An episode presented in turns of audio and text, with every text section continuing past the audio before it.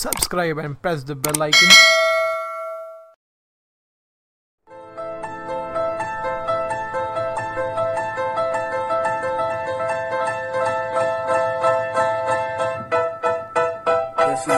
Hey guys, what's up? हम लोग वापस आ गए द स्ट्रेंथ मॉबकास्ट पे आज हमारे गेस्ट होस्ट है Jatin sir so so, Jatin sir अपना इंट्रोडक्शन दे सकते हैं आप मतलब की ऑडियंस को Hi guys, uh, I'm Jatin. I, I'm actually not a full-time coach. Uh, मैं वैसे तो फुल टाइम जॉब करता हूँ नोकिया में। फाइनेंशियल कंट्रोलिंग में प्रोफ़ाइल है मेरा। But yes I love to live and जो भी करता हूँ वो थोड़ा बहुत शेयर कर लेता हूँ इंस्टाग्राम uh, के थ्रू जो थोड़ी बहुत नॉलेज है। और इसी कोर्स में कुछ लोग मिले तो उनको कोच भी कर रहा हूँ। बट अगेन मेरा टाइम एक uh, बहुत इंपॉर्टेंट कॉन्स्टेंट रहता है फुल टाइम जॉब की वजह से। तो मैं ज़्यादा लोगों को ट्रेन नहीं कर पाता। बट जितने भी क्लोज हैं तो फोर टू फाइव गाइज़ हैं जो कॉम्पिटिटिव बॉडी बिल्डिंग के लिए एम कर रहे हैं तो that's the only coach thing that I do जितना भी मेरा रूटीन अलाउ करता है तो that's it and thanks for having me Thank you, bro, for having us. Like, for being on the show.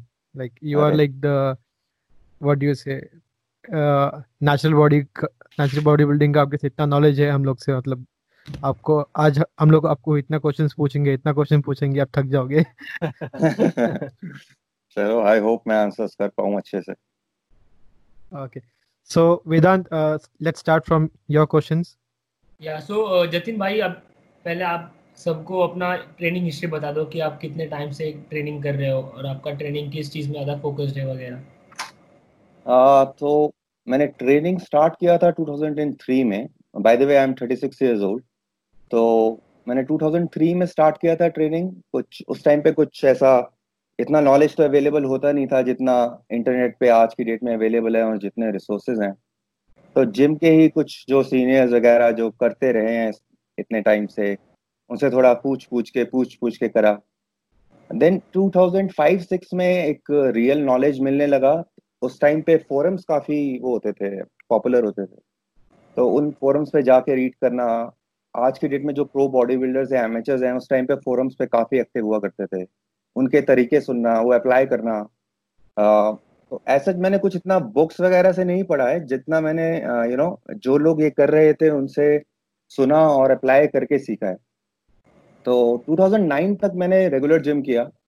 उसके बाद फिर अच्छा फिजिक था उस टाइम पे नेचुरल के हिसाब से और उस टाइम पे जील भी अलग हुआ करता था और टाइम भी था। फिर 2009 के बाद एमबीए करा दो साल फिर जॉब शुरू हुआ। फिर 2016 तक I just wasted my time मतलब टाइम वेस्ट क्या करना है उस टाइम की प्रायोरिटी ही नहीं थी वो। तो लर्निंग भी वहीं छूट गया लिफ्टिंग भी वहीं छोड़ दी थोड़ा बहुत करते थे but job pressure first job था ग्रो करना था एज भी वही थी। Then now 2016 से I have started taking this hobby seriously क्योंकि जॉब थोड़ा सेटल हो गया। तो अब मेरे पास टाइम है आई कैन मैनेज इट तो 2016 से अब 2020 है uh, इस लॉकडाउन से पहले अच्छा खासा चल रहा था।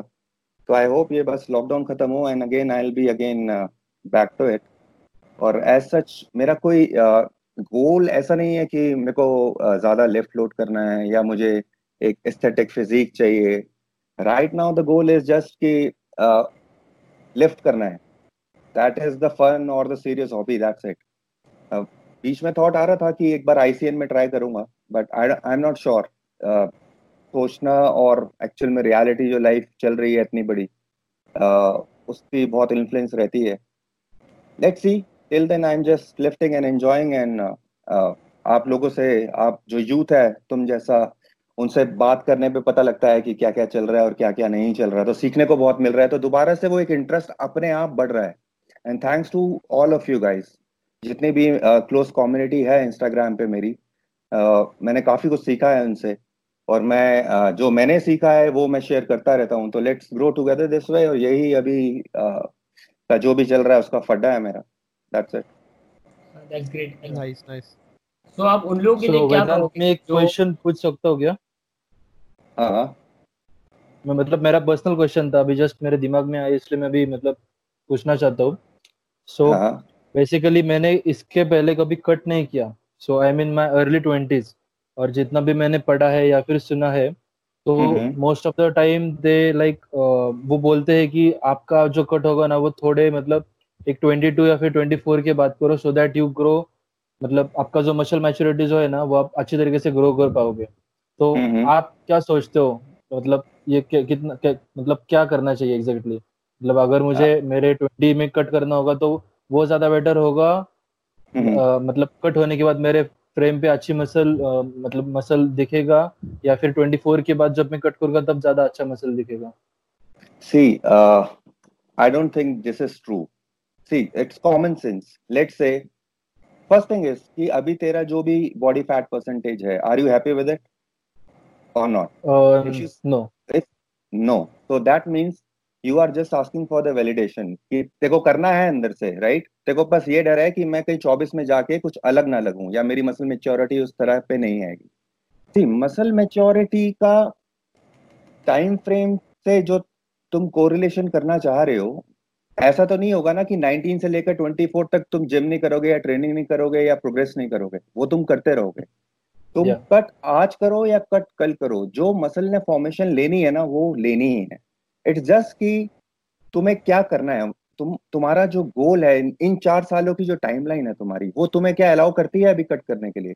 उस पर ज़्यादा फोकस करो rather than looking for the answer like कि मैं 24 के बाद कट करूँगा तो ज़्यादा अच्छा लगूँगा। ऐसा कुछ नहीं होने वाला। आई डोंट थिंक मतलब कोई लॉजिक नहीं है इसके पीछे। It's just common. सेंस चार साल तुम ट्रेन करते रहो बाकी डाइट के साथ manipulation it's all on you अगर तुम्हें लगता है कि हाँ तुम कट करना चाहिए तुम्हें you don't like this body fat percentage तो गो अहेड बट अगेन तुम्हें ये भी देखना पड़ेगा साथ के साथ कि तुम्हारा गोल पावर लिफ्टिंग भी है। तो तुम्हारे लिवरेजेस Yeah. ना इतने चेंज हो जाएँ कि तुम्हारे पावर लिफ्टिंग नंबर्स को हिट कर जाएँ सो डू मतलब एक बिल्कुल बैलेंस अप्रोच चाहिए।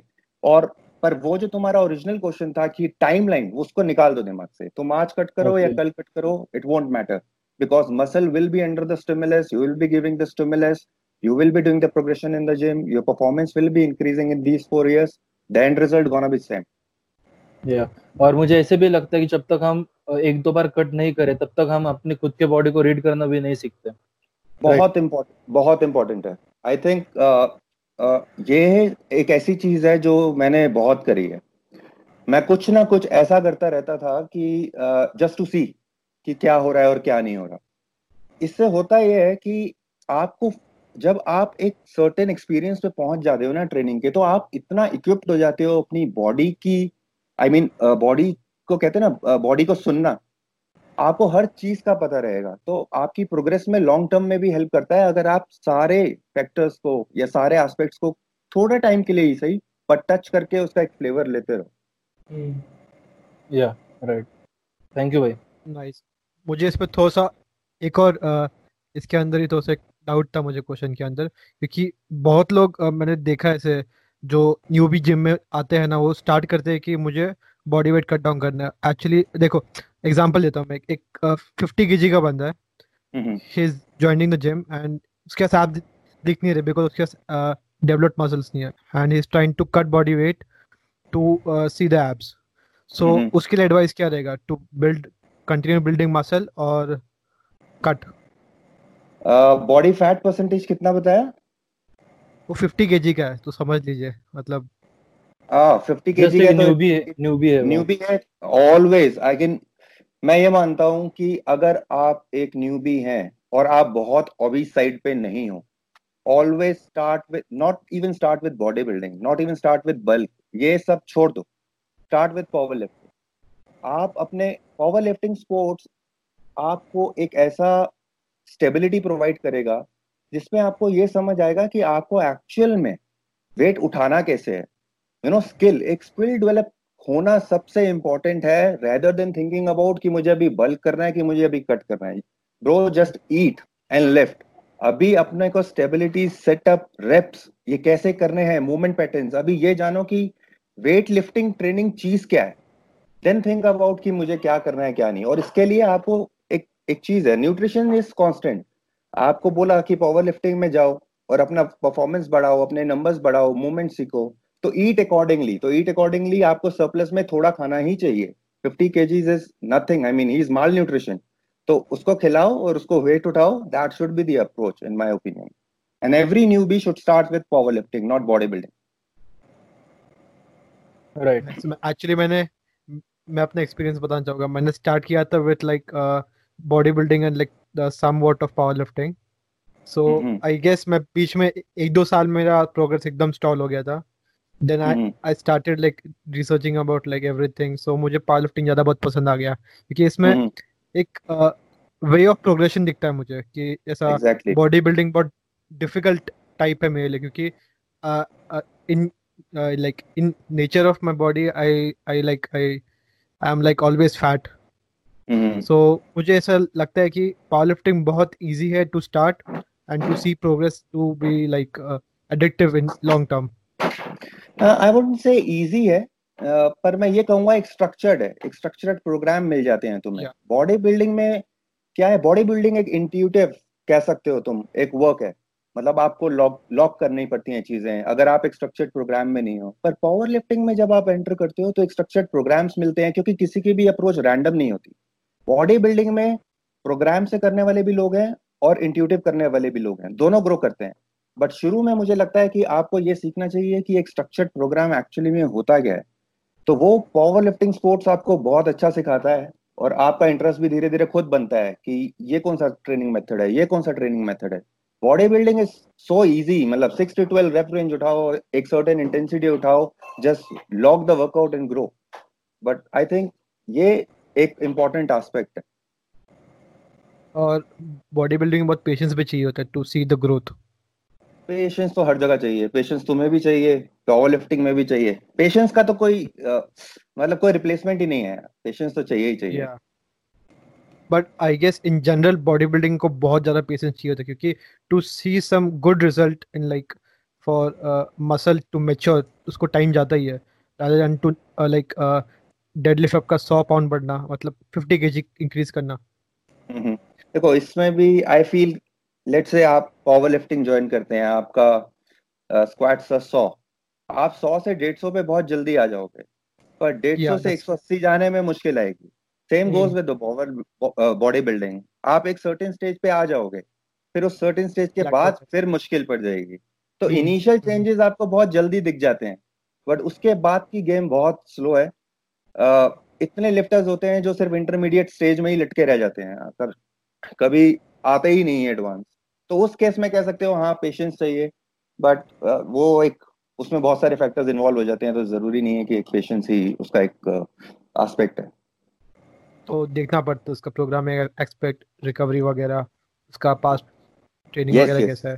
डेफिनेटली डेफिनेटली स्ट्रेस लेवल्स वगैरह। या सो भैया आपको क्या लगता है आप इतने थर्टीज के बाद भी ग्रो कर रहे हो और स्ट्रांग हो रहे हो हर एक लिफ्ट में सो इसका क्या सीक्रेट दोगे आप? बताओगे हमारे व्यूअर्स को। एज एज 36 ज़रूर है बट आई थिंक कि मैंने एक्चुअली में जो uh, अगर पहले वाला फ़ेज़ छोड़ दूँ छह साल वाला उसके बाद मैंने uh, कहूँगा हार्डवर्क करना ही अब शुरू किया तो अब तीन तीन फैक्टर्स हैं वी ऑल नो मतलब कोई सीक्रेट नहीं है इस कोई सीक्रेट hmm. नहीं है। तीन पिलर्स हैं ट्रेनिंग न्यूट्रिशन एंड रिकवरी और अभी जैसे मैंने पिछले तीन साल से इन तीनों एस्पेक्ट्स पे थोड़ा थोड़ा काम करने लगा और कंसिस्टेंसी रखी तो रिज़ल्ट आ रहा है। But as such there is no secret और it should not be linked with age कि मैं 36 हूँ तो नहीं हो सकता। अब जेफ एल्बर्ट जैसे नेचुरल बॉडी बिल्डर्स हैं who are close to 50 years old and they are still killing it so it's very much possible. Be consistent with the, consistent with the efforts, और तुम्हारे जो ये तीन पिलर्स हैं training nutrition और recovery इन पे हमेशा कंट्रोल होना चाहिए। हमेशा यू शुड बी नोइंग कि तुम क्या कर रहे हो, और बस कंसिस्टेंट रहो इरिस्पेक्टिव ऑफ़ द एज हाँ तो मैं ये बोल रहा था कि एक जो कॉमन बात करते हैं हमारे लिफ्टिंग कम्युनिटी में, वो ये है कि थर्टीज़ के बाद यू नो मेल्स का जो टेस्टोस्टेरोन है वो ड्रॉप होता है या फिर उसकी वजह से आपका जो पावर आउटपुट करने का जो प्रोडक्शन रहता है, वो आपको कम मिलता है वगैरह इसके वजह से बहुत लोगों का मोटिवेशन निकल जाता है ट्रेन करने के लिए हम्म। हाँ ये हम हम कह सकते हैं कि टेस्ट एक एनाबॉलिक हार्मोन है तो ऑब्वियसली इन सब चीज़ों में ज़रूर हेल्प करता होगा। बट मेरा खुद का एक्सपीरियंस और काफ़ी ऐसे एक्सपीरियंस हैं जो इंडियन नहीं है। मेरे कुछ है mates who are in US और यूके जिनका मुझे पता है दे आर नैटी और वो भी अपने टेस्ट मॉनिटर्स वगैरह को और फ्री टेस्ट को करते रहते हैं monitor and we what we have seen is कि एज सच कोई इतना बड़ा भी कोरिलेशन नहीं है जितना हम लोग बनाते हैं। और तो साइंस क्या कहता है इसके पीछे की, कि कितना फ़र्क पड़ता है और कितना नहीं but personally my my way of thinking is कि अगर आपके एज ए सेड वो तीन पिलर्स एक स्ट्रिक्टली और एक अच्छी बेस पे खड़े हैं तो you can grow you can grow ऐसे टेस्टोस्टेरोन्स और ऐसे मतलब हॉर्मोन्स को एक अपना माइंड लिमिटिंग फैक्टर मत बनाने दो just keep pushing and you will grow no doubt about that okay क्योंकि मैंने बहुत सारी स्टडीज़ देखी है ऐसी जिसमें लोगों का टेस्टोस्टेरोन कम होता है but they grow no no matter what exactly exactly exactly उसका कुछ अलग रीजन हो सकता है कि वो ग्रो क्यों करते हैं? Even if testosterone is low उसका क्या अपन रीजन क्या दे सकते हैं? आई थिंक सी कितना टेस्टोस्टेरोन ट्रेनिंग और ग्रोथ में कितना हेल्प uh, करता है though there are studies but when combines with resistance training I don't know तो मे बी की रेजिस्टेंस ट्रेनिंग या जो मसल को स्टिमुलस मिलता है that is even more important and important than the hormone itself that can be the factor and we all know that even uh, weightlifting is not only related to testosterone. It helps in yeah. increasing the igfs also. So maybe that can be yeah. the reason. भैया ऐसा भी हो सकता है कि for example a person is in his 30s but लेकिन उसके जो उसकी जो स्ट्रेसफुल लाइफस्टाइल है या फिर उसका जो इरेगुलर डाइट है उसकी वजह से उसका जो टेस्टोस्टेरोन लेवल है वो बहुत ही ड्रॉप हो गया है। लेकिन अगर वो अभी अच्छी एक्सरसाइज कर रहा है और अच्छा डाइट ले रहा है तो हो सकता है कि उसका जो नेचुरल टेस्टोस्टेरोन है वो थर्टी के बाद भी बढ़ सके with the help of exercise and right nutrition hundred percent hundred percent. आप आ, पर इसमें एक एक कैच ये है कि there are two kind of increase one is that you boost it the other is you opt, optimize it. आप अगर आपका लेट से आप जेनेटिकली प्री डिस्पोज हो कि 400 ही आपका टेस्टोस्टेरोन लेवल रहेगा राइट और आपका एक सर्टेन एज पे and right now average shows की 400 तक रहता है but your yours is 250 then you can try to optimize it but ऐसा कुछ नहीं होगा डाइट से भी या एक्सरसाइज से भी कि वो अगर ऑन एन एवरेज उस एज पे 400 रहता है तो तुम्हारा 700 या 800 हो जाएगा। But mm. yes you can you can always optimize it by the right diet and uh, maybe few supplements even and the exercises. So chance dena i mean to to uh, to optimize things uh, there is nothing harm in it i mean. And it will be it will be the betterment of your life i mean. A lot of things are uh, depending upon testosterone not just muscles. Okay. Yeah okay so भैया since आप इतने natural body building को promote करते हो और आपके जो को एथलीट्स है वो भी नेचुरल बॉडी बिल्डिंग करते हैं so as a natural body builder as a physique competitor how do use the big three squat bench and deadlift in your programming in your athletes programming see इधर natural body building और enhance body building का कोई लेना देना नहीं है।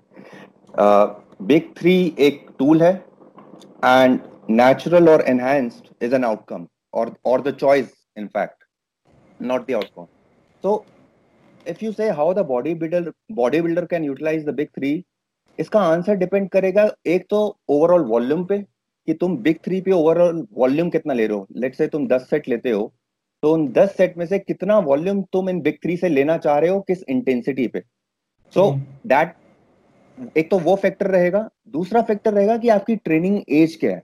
For example मैं एक बिगनर हूँ या इवन इंटरमीडिएट हूँ। पाँच साल तक, चार से पाँच साल तक आई नो कि मैं बिग थ्री पे स्ट्रॉन्ग बनूँगा तो मेरा एक बेस और मेरा एक फाउंडेशन बनेगा। तो बिग थ्री बिगनर्स और इंटरमीडिएट्स के लिए स्टेबिलिटी सेटअप स्ट्रॉन्ग बनाएगा उन्हें। So they are basically the foundation तो यू नो अब जैसे मैंने कहा एक ओवरऑल वॉल्यूम और एक training age so this is more related to training age but ultimately after a certain training age let say आप अब एक एडवांस uh, इंटरमीडिएट हैं या एडवांस एथलीट बन चुके हैं बॉडी बिल्डिंग के then you have to really manipulate this big big three variables क्योंकि अल्टीमेटली बिग थ्री से आपको मसल मास नहीं आने वाला। जिस लेवल का आप एक्सपेक्ट कर रहे हो। And more and more over muscle mass के साथ सबसे इंपॉर्टेंट बात यह है कि आपको अपना फेटीक बहुत मैनेज करना है अगर बॉडी बिल्डिंग करना है तो। क्योंकि जितना फेटीक मैनेज करोगे उतना ही वॉल्यूम एक्यूमुलेट कर पाओगे।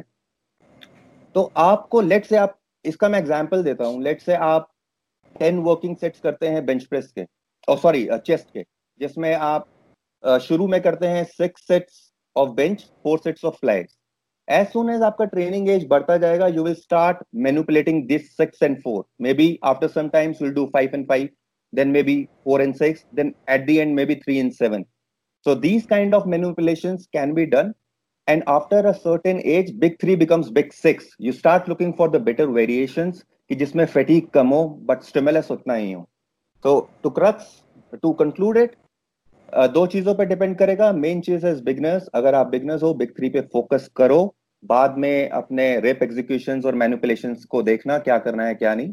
जब आप एडवांस या इंटरमीडिएट बन जाते हैं तब you can replace those big three and look for the option in big six rather और variation because now it's time to grow real grow तो accumulate more volume keep the fatigue management and that's it okay I hope I am making sense here because i just talk from you know randomly i just talk randomly no, no, actually sense बनता है क्योंकि. Hmm. क्योंकि अ, जहाँ पे हम लोग देखेंगे squat का स्ट्रेस टू हाइपर क्या बोलते हैं रिलेशन है अ, क्या बोलते हैं SFR, to- SFR. Stimulus uh, to Word the- भूल गया। stimulus to fatigue. हाँ स्ट्रेस टू. फटीग या Yeah. सो आपको लेग्स बिल्ड करना तो आप स्क्वाट से अच्छा you can do leg press और लेग एक्सटेंशन. हाइपोट्रोफी या उसमें अ, बहुत अ, कम स्ट्रेस होता है पर अ, उसका रिज़ल्ट बहुत अच्छा होता है इन जनरल Hmm. पर ये ये इन सब इन सब इंट्रोडक्शंस का या इन सब रिप्लेसमेंट का ना एक टाइम होना चाहिए। आजकल हो क्या गया है कि अ, अ, जो एक्चुअल में एविडेंस प्रैक्टिशनर्स हैं साइंस के वो कुछ भी बोलते हैं ना तो हम यहाँ इंडियन कोचेस का क्या है हम सीधा कॉपी पेस्ट करके अपने माइंड में फिट कर लेते हैं। उन्होंने बोल दिया स्क्वाट्स नहीं लेग प्रेस कर सकते हो लेग्स बन जाएँगे। हाँ भाई हमें एक नई चीज़ मिली है लेग प्रेस से लेग बन जाएँगे। They- बहुत बढ़िया बात बोली। they miss the context Mike Israel ने बोल दिया डेडलिफ्ट नहीं करना। इन्होंने डेडलिफ्ट करने छोड़ दिए पूरी दुनिया आजकल आरडीएल मार रही है। But they they miss the context कि वो जब बोलते हैं तो एक सटल चीज़ मेंशन होती है that is training age Mike is training from last 15 to 20 years he can fucking replace my मतलब डेडलिफ्ट से आरडीएल वो कर सकता है बट अगर कोई एक साल या दो साल हुआ है अरे get get get your ass on those big threes and improve या यस आई थिंक ये जो पॉइंट है वो अगर कोई बड़ी पावर लिफ्टर है तो इसके लिए भी अप्लाई होता है क्योंकि मेरा एक जो रिसेंट क्लाइंट जिसके साथ मैं काम कर रहा हूँ अभी उसने रिसेंटली ट्रेनिंग करना स्टार्ट किया फॉर 1.5 इयर्स और वो एक साल से पावर लिफ्टिंग कर रहा है। And he has completely left off doing conventional deadlift and focus more on sumo deadlift so अभी जैसे लॉकडाउन बंद हो गया और जिधर वो है वहाँ पर जिम चालू हो गया तो first I have got his ass on conventional deadlift build some good muscle और अभी उसका एज भी 17 है। I'm like why are you doing sumo deadlift? Just exactly grow some good amount of muscle to lift those Exactly. And I wish मुझे भी किसी ने ये बताया होता जब मैंने स्टार्ट किया होता कि कन्वेंशनल कितना इंपॉर्टेंट रहता है rather than sumo in your early age अगर आप एक एक्सरसाइज को नाम मत दो ठीक है? कन्वेंशनल और सुमो को भूल जाओ कन्वेंशनल और सुमो है। आप everything I believe everything in programming is common sense you know आप एक हिंज वेरिएशन मिस कर रहे हो। एंड एंड स्ट्रॉन्ग ग्लूट्स कितना इंपॉर्टेंट है तुम्हारे लिए? सुमो में आप ज़्यादा पुल कर लोगे बट जो एक इम्बैलेंस स्ट्रेंथ का क्रिएट होगा वो आपको बहुत पेन देगा आगे आने वाले टाइम में। तो Hmm. हमें हमेशा प्रोग्रामिंग में जब एक्सरसाइज सिलेक्शन की बात होती है तो the most important thing I think is you know how you structure the programming that it supports your ultimate goal आप अगर अपने आपको पावर लिफ्टर कह रहे हो and your your hinge variation is weak your glutes are weak that gonna affect every lift of yours. And guess what his weakness was? Lockout. Wow. See everything is correlated you just need yeah. to listen you Hmm. just need to connect the dots that's it and people think you know ki they can learn this kind of programming from books no you just have to apply you just have to think about your training तुम क्या चाह रहे हो अपनी training से yes experience basically सो so, uh, अगर कोई body uh, builder है irrespective of their status natural और एनहेंस सो अगर कोई मसल इम्बैलेंस है उनके फिजिक में तो वो क्या बिग थ्री को यूज़ कर सकते हैं वो मसल इम्बैलेंस को यू नो नलीफाई करने के लिए? मसल uh, इम्बैलेंस किस तरीके की मसल इम्बैलेंस की बात हो रही है? सिमेट्रिकल की या स्ट्रेंथ वाइज अभी अल्टीमेटली बॉडी बॉडी बिल्डर को अल्टीमेटली उसका मसल शो करना पड़ेगा। सो लेट्स से उनका मसल वीक है। Symmetrically. Symmetrically और aesthetically got it. Uh, जब भी कुछ uh, ऐसा अगर देखो थोड़ा बहुत इम्बैलेंस तो रहेगा ही रहेगा फिजिक में। ऐसा कोई आई डोंट थिंक ऐसा कोई ह्यूमन पैदा हुआ है जो फुली सिमेट्रिकल या फुली बैलेंस्ड हो। तो अब ये देखना पड़ेगा कि कुछ आउट ऑफ़ प्रोपोर्शन तो नहीं है। अगर आप ये कहो कि नहीं मैं तो बिल्कुल अपनी एक मिरर इमेज होनी चाहिए सॉरी ऐसा नहीं हो सकता। मतलब no one is not even not even Arnold was तो hmm. इतना सिमेट्रिकल हो exactly it is it is not possible but वो इम्बैलेंस क्या आपको किस वे में इफ़ेक्ट कर रहा है? Is it affecting really your lifts as well is it affecting your look only so अगर लेट से आपको इम्बैलेंस uh, आपका स्ट्रेंथ कर रहा है तो उसके बड़े सारे वीकलिंग्स एक्सरसाइजेस या specific exercises and that you can do to reduce that imbalance now when it comes to body building big three नहीं यूज़ हो पाएँगे. Instead the guy has to focus on some unilateral movements for example मेरे biceps curl है। मेरे को biceps curl करने हैं और मेरा लेफ़्ट आर्म में मेरा शॉर्ट हेड वीक है मेरा राइट right आर्म में मेरा शॉर्ट हेड अच्छा है। तो I have to focus unilaterally on that short head and one more thing जो लोग बहुत मिस करते हैं and then they cry about imbalance पता है क्या करते हैं लोग? Uh, हमें आदत होती है हम जिम में शीशा देख के सिर्फ़ एक ही मसल बॉडी पार्ट को फ्लेक्स करेंगे हमेशा। अगर हमें आदत है लेफ़्ट क्वाड फ्लेक्स करने की ना तो हम लेफ़्ट ही फ्लेक्स करेंगे। हमें आदत है कि हम राइट का बाइसेप्स शो करें हम राइट हम्म। का ही बाइसेप्स शो करें। these things contribute a lot to imbalances when it comes to body building कभी भी देखना एक अच्छा बॉडी बिल्डर वो होगा जो कभी भी आपको हाफ़ पोजेस नहीं देगा। वो कभी एक सिंगल सिंगल आर्म उठा के आपको बाइसेप्स नहीं दिखाएगा। वो उठाएगा तो वो दोनों आर्म्स उठाएगा। अगर वो बैक दे रहा है या अपने वो ग्लूट्स दे रहा है he never misses these short things और बॉडी बिल्डिंग की सबसे बड़ी ब्यूटी यही है अगर ये जो मैंने अभी इस टाइम पे सीखा है माय टीम तरंग से uh, उसका एक बहुत बड़ा uh, इसमें एक ओपिनियन था and I love that much I love that उसने बोला कि जो प्रो बॉडी बिल्डर्स हैं वो प्रो इसलिए हैं क्योंकि they have they have you know उन्होंने अपना रेप एग्जीक्यूशन और अपना एक्सरसाइज का करने का तरीका अपने पोजिंग से कनेक्ट कर लिया। They don't they don't do exercise how it should be done वो पोज hmm. वो एक्सरसाइज के ऐसे ही ऐसे एक्सिक्यूट करते हैं कि उनका पोज स्टेज पे अच्छा लगे। तो now think from that perspective एक बंदा जो वर्ल्ड का बेस्ट बॉडी बिल्डर है वो वैसे ट्रेन कर रहा है जैसे उसको पोज करना है। और हम यहाँ उल्टे टेढ़े मेढ़े पोज देके अपने इम्बैलेंसेस खुद क्रिएट कर रहे हैं।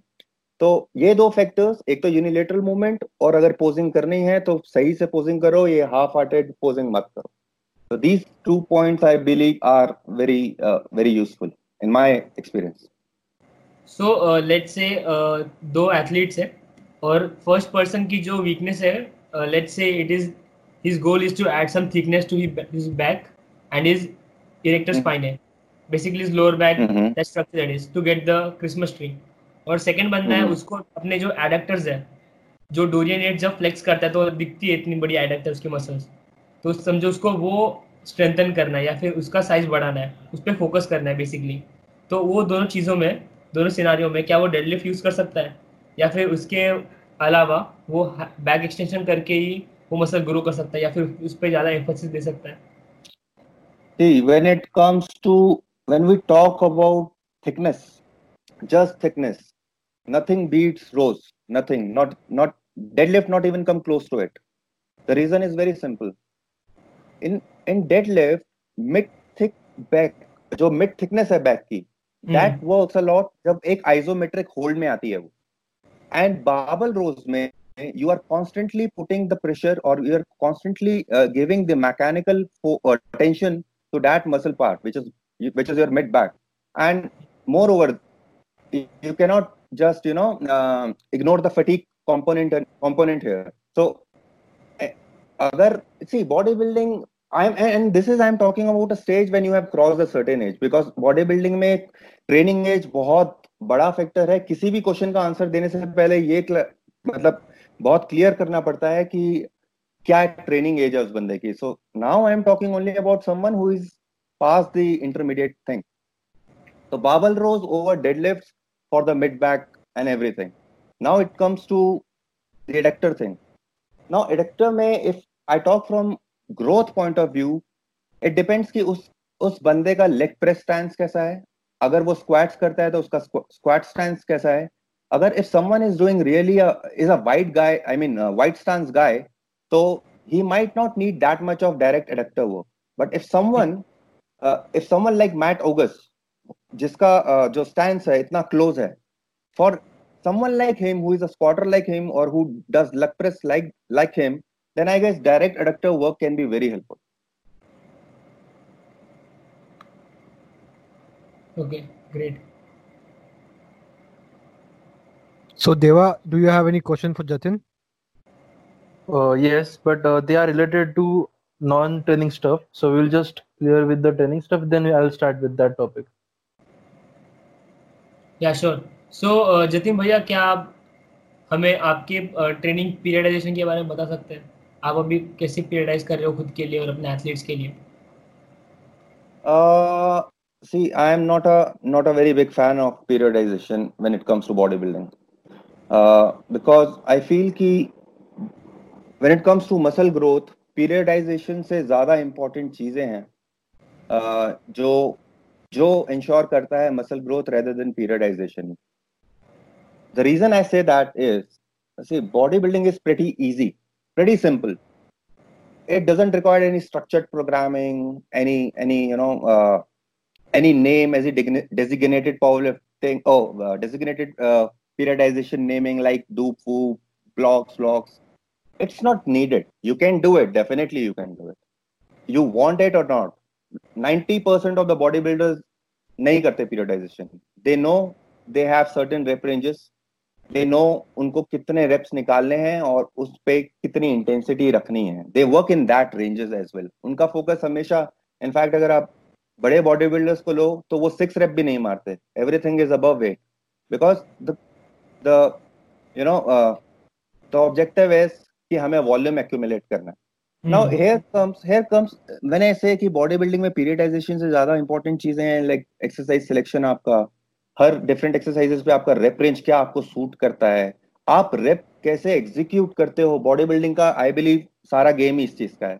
It's not about program it's not about anything is the main thing is how you execute your rep after a certain stage for example for example एक फ्लैट बेंच को एक certain rape range अगर मैं simple body building का तो मैं एक programming बताऊँ कि मैं क्या यूज़ करता हूँ।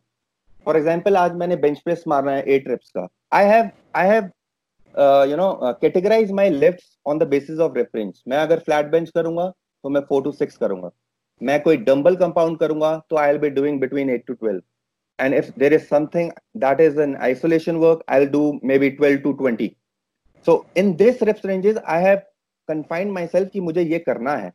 Because they are best suited for this kind of work flat bench पे मुझे क्यों मुझे क्यों हाई रेप फ्लैट बेंच मारना है? Why not incline dumbbell press more safe है। मेरे एल्बो एक बेटर पाथ पे चलेंगे। हाँ मैं स्ट्रॉन्ग होने के लिए फ्लैट बेंच करता रहूँगा। बट हाइपरट्रॉफी वर्क के लिए लेट से एट वाला जो मेरा इंक्लाइन डंबल का है और मेरा, क्या कहते हैं आइसोलेशन वर्क है, मैं उससे फिजिक बना लूँगा।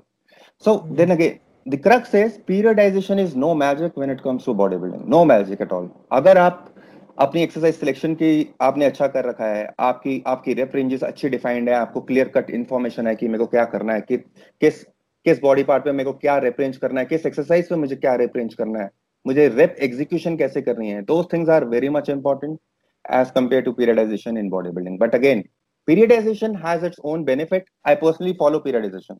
This was just uh, you know what i feel what i believe in that that was a statement i generally follow do for myself So for each body part, I do uh, I have fixed movements, compound movement, and uh, then I have certain isolation movements which I keep on rotating four weeks after four weeks or five weeks.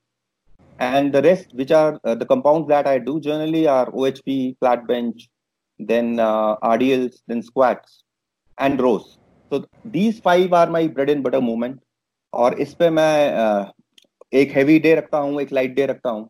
uh, यही मेरा uh, मतलब uh, ऐसे ही progress करता हूँ। Let's say day one पे मैंने flat bench का five rep का रेफरेंस रखा था तो डे टू पे वो एट तक होगा।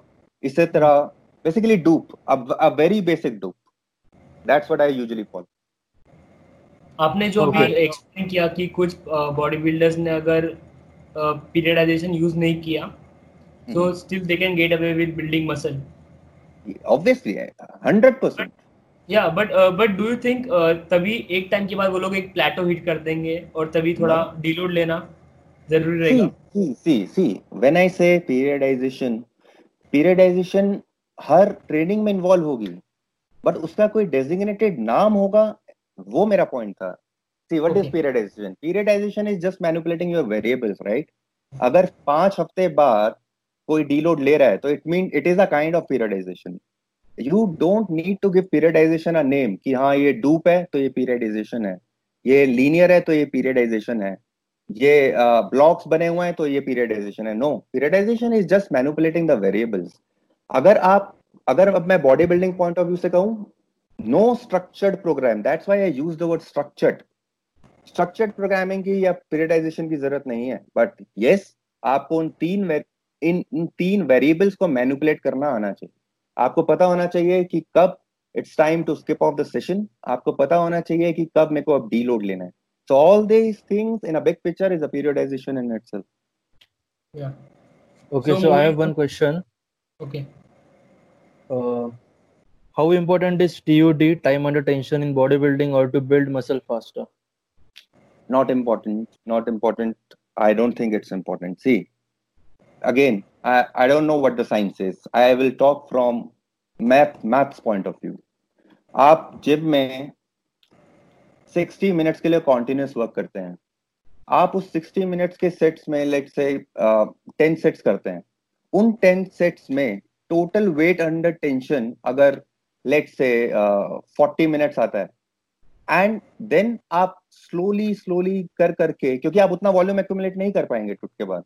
तो अगर एक मोमेंट अगर हम बात करें एक क्यूमुलेटिव फटीक की, जब वो अगर इक्वल आएगा तो how a TUT can be better than a normal tension work it's simple I mean maths just maths अगर मैं दस सेट कर पा रहा हूँ तो मैं डेफिनेटली एक डेलिबरेट टूट टेक्निक अगर अप्लाई कर पाऊँगा, करूँगा तो मैं वो दस सेट तो नहीं कर पाऊँगा। Either I have to reduce the intensity और either I have to reduce the set तो ultimately the momentum fatigue is the thing what you are getting out of the whole workout is important not just one set I mean एक set TUT का कर लिया तो इसका ये मतलब नहीं है कि उसने मुझे ज़्यादा हाइपरट्रॉफी दी है तुम्हारा आगे का वॉल्यूम अपने आप कम हो जाएगा क्योंकि you have already created a fatigue it's all about fatigue how you generate it see it's very simple you know uh, uh, people have made the thing so complicated in bodybuilding so complicated muscle knows fatigue now it's on you how you can fatigue that muscle and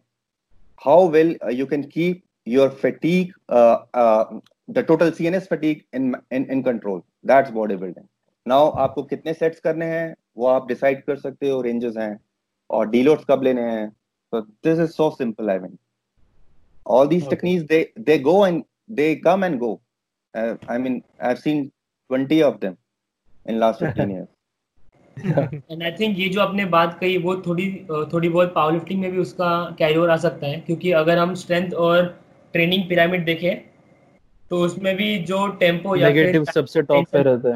वो सबसे top पर है क्योंकि उसका importance yeah. उतना ही कम हो जाता है एक ट्रेनिंग एज पे चलो एक मैंने मेरे को नहीं पता था thanks for for sharing this yeah but एक चीज़ है पर why then strength coaches give this pause pause thing in in the in the program.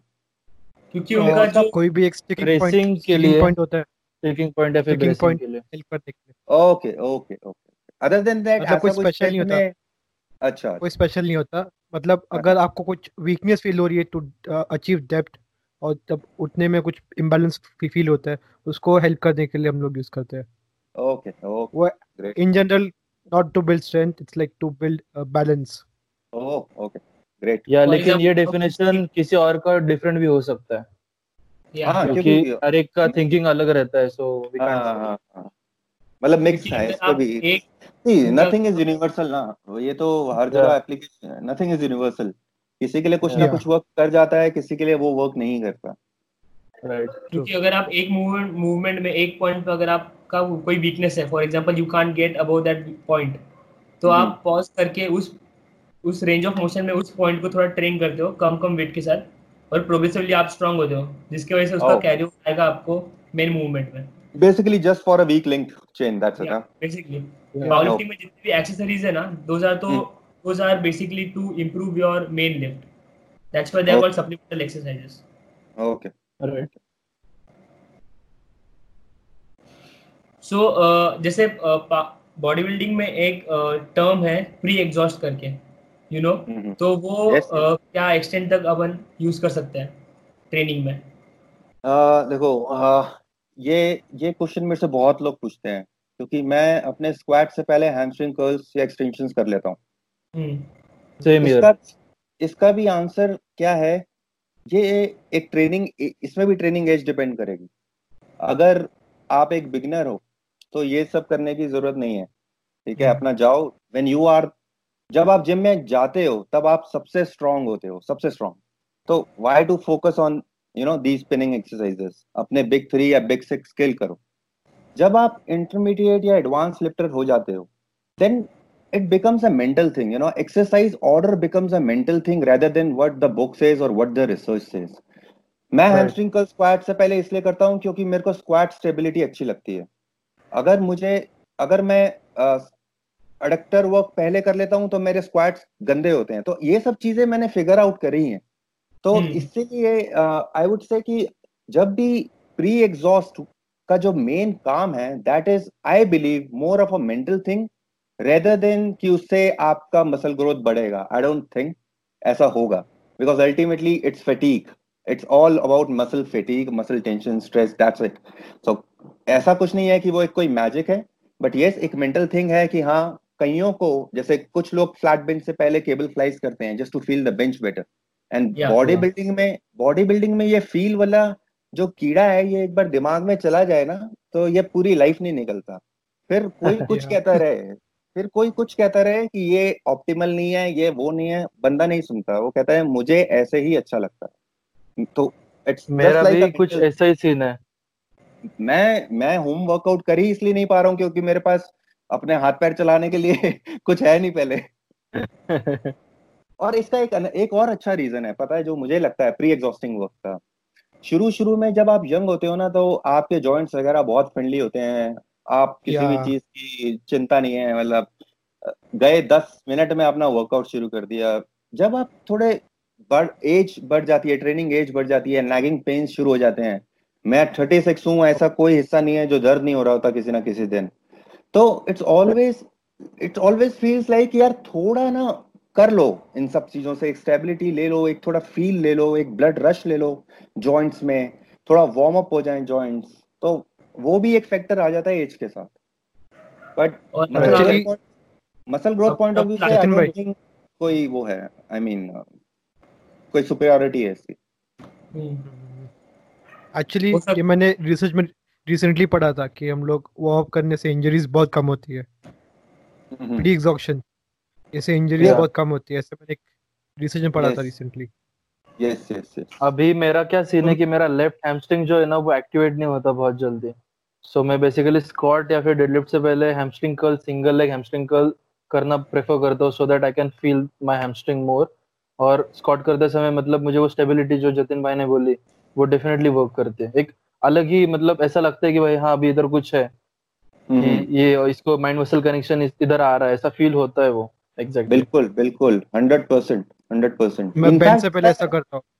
In fact exercises का भी बहुत फ़र्क रहता है। अ, अगर वैसे देखो मसल फ़ंक्शन की बात करें तो सीटेड लेग कर्ल और लेइंग लेग कर्ल एक ही मसल फ़ंक्शन है lying leg curl is best और पर दोनों मशीन्स का जो आप करो ना बिल्कुल एक डिफरेंट फील आता है। अगर आप सही हम्म। में इस स्टेज पे आ चुके हो जहाँ आप सही में सुनने लग गए हो ना अपनी बॉडी की आपको बहुत चीज़ें पता लगती हैं बहुत चीज़ें। जिनका कोई लेना देना नहीं है किसी बुक में नहीं मिलेंगी कहीं नहीं मिलेगा।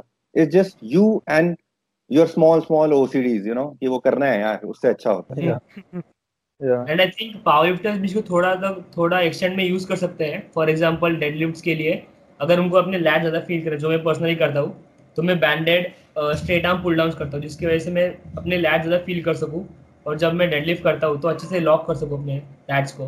तो, वो भी एक मेंटल क्यूइंग है बिल्कुल मेरा मेरा भी यही है। इनफैक्ट जब भी मैं आर्डियल करूँगा कोई उससे पहले I always do rope pullers pullovers always मैं इनफैक्ट बेंच से बेंच से पहले फेस पुल्स बैक से पहले डेडलिफ्ट से बैक और डेडलिफ्ट से पहले रोप रोप पुलोवर्स लेग से पहले कर्ल्स ये फिक्स्ड है.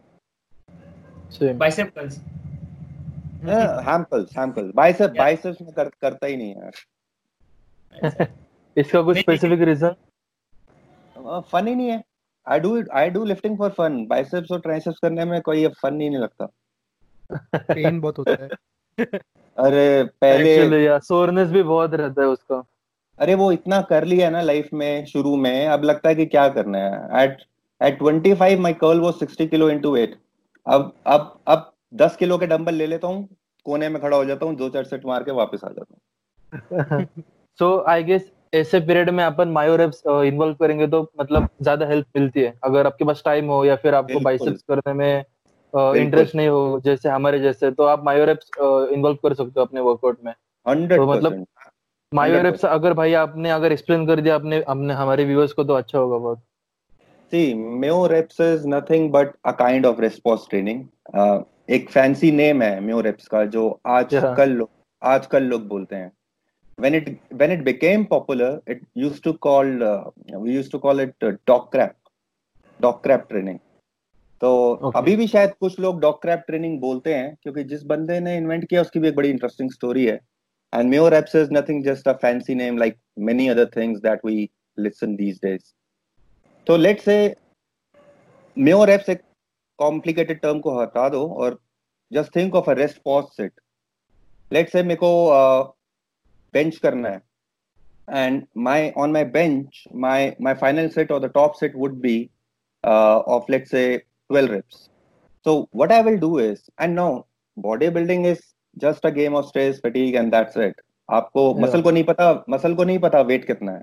मसल को सिर्फ़ इतना पता है कि कैसे उठ रहा है। आई I मीन mean, क्या स्ट्रेस है क्या फोर्स वेलोसिटी क्या है सब इस सब का ही रिलेशनशिप है दैट्स इट तो आपने लेट से 12 12 रेप्स मारे पहले सेट में। You will you will unrack the bar you will take the rest for 10 seconds then you will do again. And this time but what i like to do five reps. अगर मैं एक uh, मैं ऐसे plan करता हूँ one plus three या one plus four रहता है तो जर्नली okay. मे, मेरा जो उसमें रेप रेंज रहता है मैं उन्हीं एक्सरसाइजेस पे करता हूँ जिसमें मेरा रेप रेंज बारह से पंद्रह हो। क्योंकि उससे नीचे जाने के लिए या मैं अगर कहूँ मैं एट वाले सेट पे अपना ये मेयो रेप करूँ या रिस्पॉस करूँ मैं नहीं करूँगा क्योंकि this is not my age now to really do this things तो मैं 12 से 15 जो मेरे लाइट मूवमेंट रहते हैं उनमें मैं मेयो रेप्स इन्वॉल्व कर लेता हूँ। बेंच प्रेस पे अगर मैं जा रहा हूँ उतना सॉरी बेंच प्रेस नहीं चेस्ट प्रेस पे अगर मैं जा रहा हूँ हाई रेस्ट में तो आई माइट डू इट क्योंकि एक सेफ़ एक्सरसाइज है वो।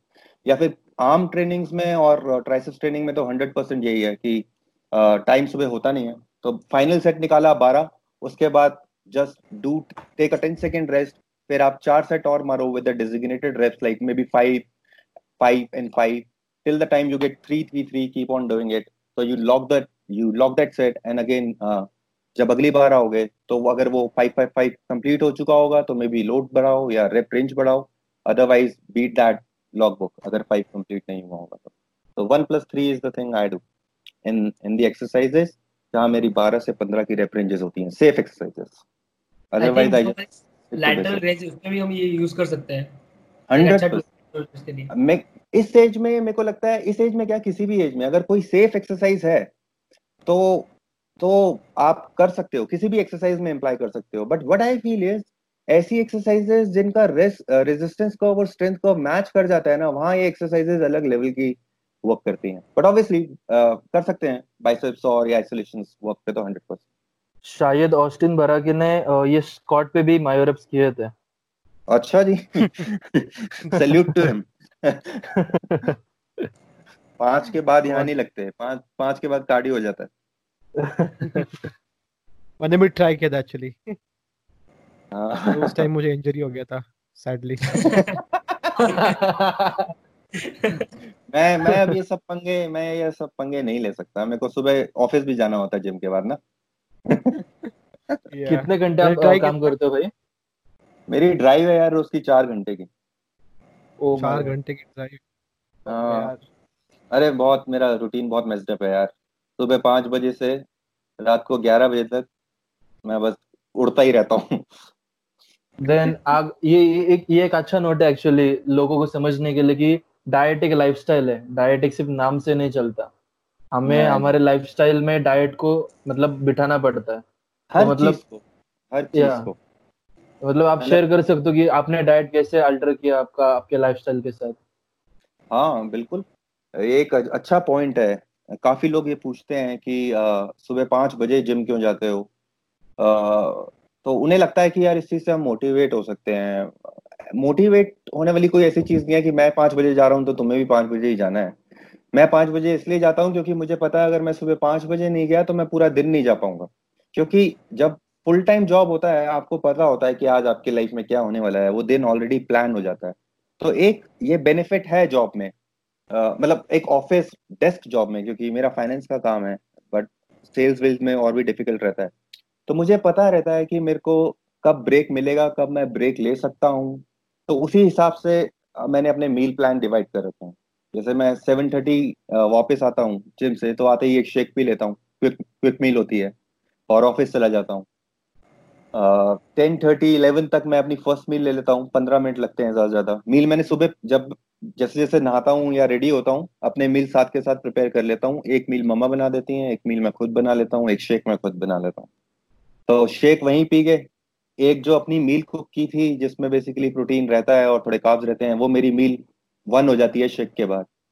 मील टू के बाद जो मम्मी ने घर के लिए खाना बनाया होता है, जो भी दाल, रोटी, सब्ज़ी, जो भी होता है, वो मेरा लंच हो जाता है। उसके साथ कर्ड ले लिया, थोड़े से वेजीज ले लिए। फिर उसके बाद मेरा कुछ नहीं होता, क्योंकि मेरा जो प्रोफ़ाइल है उसमें रियल काम शुरू ही दो बजे होता है कि जब ये यूएस वगैरह और यूरोप मार्केट्स ओपन हो जाते हैं क्योंकि मेरा इंट्रैक्शन वहाँ ज़्यादा है। तो फिर उसके बाद मेरा सीधा मील होता है शाम को सात बजे। इस सात बजे की मील में अ, मैं मोस्टली चिकन खाता हूँ और काप्स कम खाता हूँ।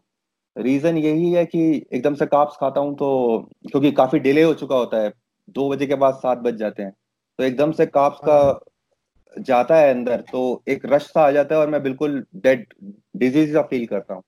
तो ये सब चीज़ें मैंने हाँ शुगर रश एग्जैक्टली तो ये सब चीज़ें देखी हैं मैंने थोड़ा मतलब नोट कर करके। और मुझे फिर रात को भी एक आधी मेरी कॉल होती है कई बार नौ बजे तक। तो मैं ये नहीं चाहता कि मैं आऊँ सात बजे इतना खा लूँ कि नौ बजे से मेरा मतलब कॉल लेना मुश्किल हो जाए। तो उस मील में काफ स्लिपी हो जाओ हाँ स्लीपी हो जाऊँ अटेंटिव रहना पड़ता है। फिगर्स का पूरा जॉब है। तो वो मेरी एक हाई प्रोटीन मील रहती है। सुबह वाली मील में कुछ मेरा तीस ग्राम प्रोटीन होता है शेक में भी और थर्टी ग्राम्स मील वन में। इस मील में मेरा सिक्सटी सिक्सटी ग्राम्स तक का प्रोटीन रहता है थ्री हंड्रेड ग्राम्स चिकन रहता है मेरा। और फिर रात को थोड़ा सा और खा लिया अ, क्या कहते हैं घर का खाना एंड दैट्स इट तो यही मेरा रूटीन है जो पिछले तीन सालों से एग्जैक्ट सेम चल रहा है। सो करेंटली और मुझे ऐसा लगता है कि हेलो। हेलो। हाँ देवा बोल। हाँ सो मुझे ऐसा लगता है कि अगर मतलब अपना एक सेट रूटीन होता है ना मतलब जॉब हो गया या फिर कॉलेज हो गया या फिर कुछ भी हो गया तो उसमें एक्चुअली हमारा डाइट है ना हम अच्छी तरीके से और कर सकते हैं। क्योंकि बहुत सारे स्टूडेंट ऐसे बोलते हैं कि मेरा कॉलेज है तो मैं कर नहीं सकता। लेकिन कॉलेज में एक फिक्स शेड्यूल में आपका वो रिसेस हो सकता है या फिर आपको पता होगा कि इसके बाद आप फ्री होंगे। आपको बेसिकली आपका पूरा रूटीन पता होता है तो आप उसकी वजह से आप एक स्ट्रक्चर डाइट बना सकते हो जो आप रेगुलर बेसिस पे मतलब सेम टाइमिंग के साथ ही आप उसको कैरी करोगे। बिल्कुल अगर कोई ये कह रहा है कि मेरा कॉलेज है मैं मील नहीं खा सकता तो फिर जब वो जॉब आएगी तो वो मेरे को लगता है कि पानी भी नहीं पी। पाएगा। मेरे हिसाब से सी मैं कंपेयर करता हूँ। मैं चलो किसी और से भी कंपेयर ना करूँ मैं अपने को अपने से ही अगर कंपेयर करूँ। जब ये लॉकडाउन नहीं था my physique was improving as I wanted to तब मील पॉइंट्स पे वर्कआउट पॉइंट पे सुबह एक रूटीन सेट था। सात बजे पाँच बजे जिम जाना है सात बजे वापस आना है साढ़े सात ऑफ़िस जाना है इतने बजे ब्रेक होगा इतने बजे मीटिंग्स हैं इतने बजे फिर एक गैप मिलेगा। सब प्लान था। जब से ये लॉकडाउन शुरू हुआ है यू वोंट बिलीव मैं दिन की एक मील खा रहा हूँ। दैट्स इट क्योंकि रूटीन yes. uh, इतना बढ़ गया है इतना खराब हो गया है जितनी भी बातें हम डिसिप्लिन की कर लें but we there are external factors that can literally control us तो अब एक क्या हो गया है वर्क फ्रॉम होने वर्क फ्रॉम होम होने की वजह से जो पहले जॉब आठ घंटे का था वो चौदह घंटे हो गया क्योंकि वो अब घर पे हो तो कोई फिक्स टाइम तो है नहीं कि छह बज गए, चलो निकल जाए। तो काम स्ट्रेच हो गया और फिर स्लीप पैटर्न्स बिगड़ गए। तो एक दिन मतलब ऐसे पूरा पूरा रूटीन बिगड़ गया। तो जॉब्स और स्कूल्स डेफिनेटली हेल्प करते हैं स्ट्रक्चर्ड रूटीन में रहने के लिए। अदरवाइज़ ऐसे ही है सब बेकार। राइट सो जतिन भाई आपने रिसेंट इयर्स में कभी कोई कट किया है?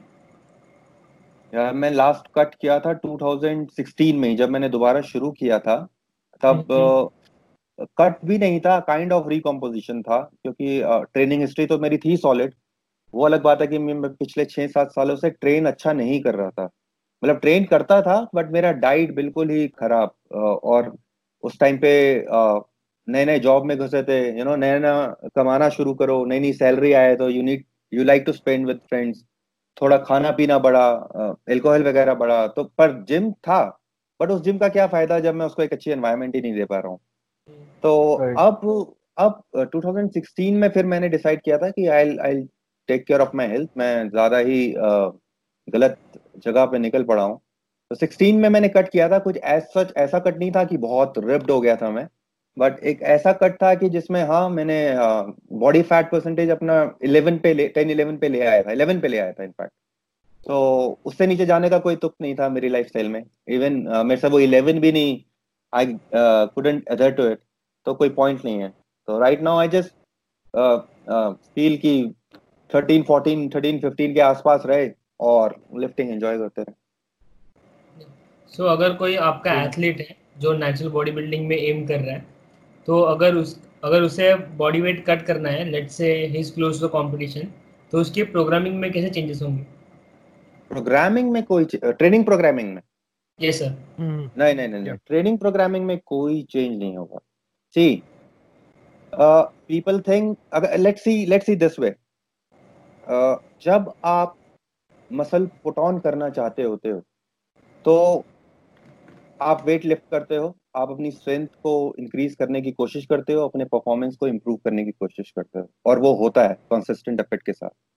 नाउ जब आप फ़ूड कट करते हो that process becomes difficult not easy कि आप अपना प्रोग्राम चेंज कर दो। Now the priority is at most सबसे हाईएस्ट प्रायोरिटी आपकी बन जाती है कि आपने जो नंबर्स अचीव किए हैं या जो परफॉर्मेंस आपकी करंटली चल रही है उसको कंटिन्यू रखो उसको प्रिजर्व करने की कोशिश करो।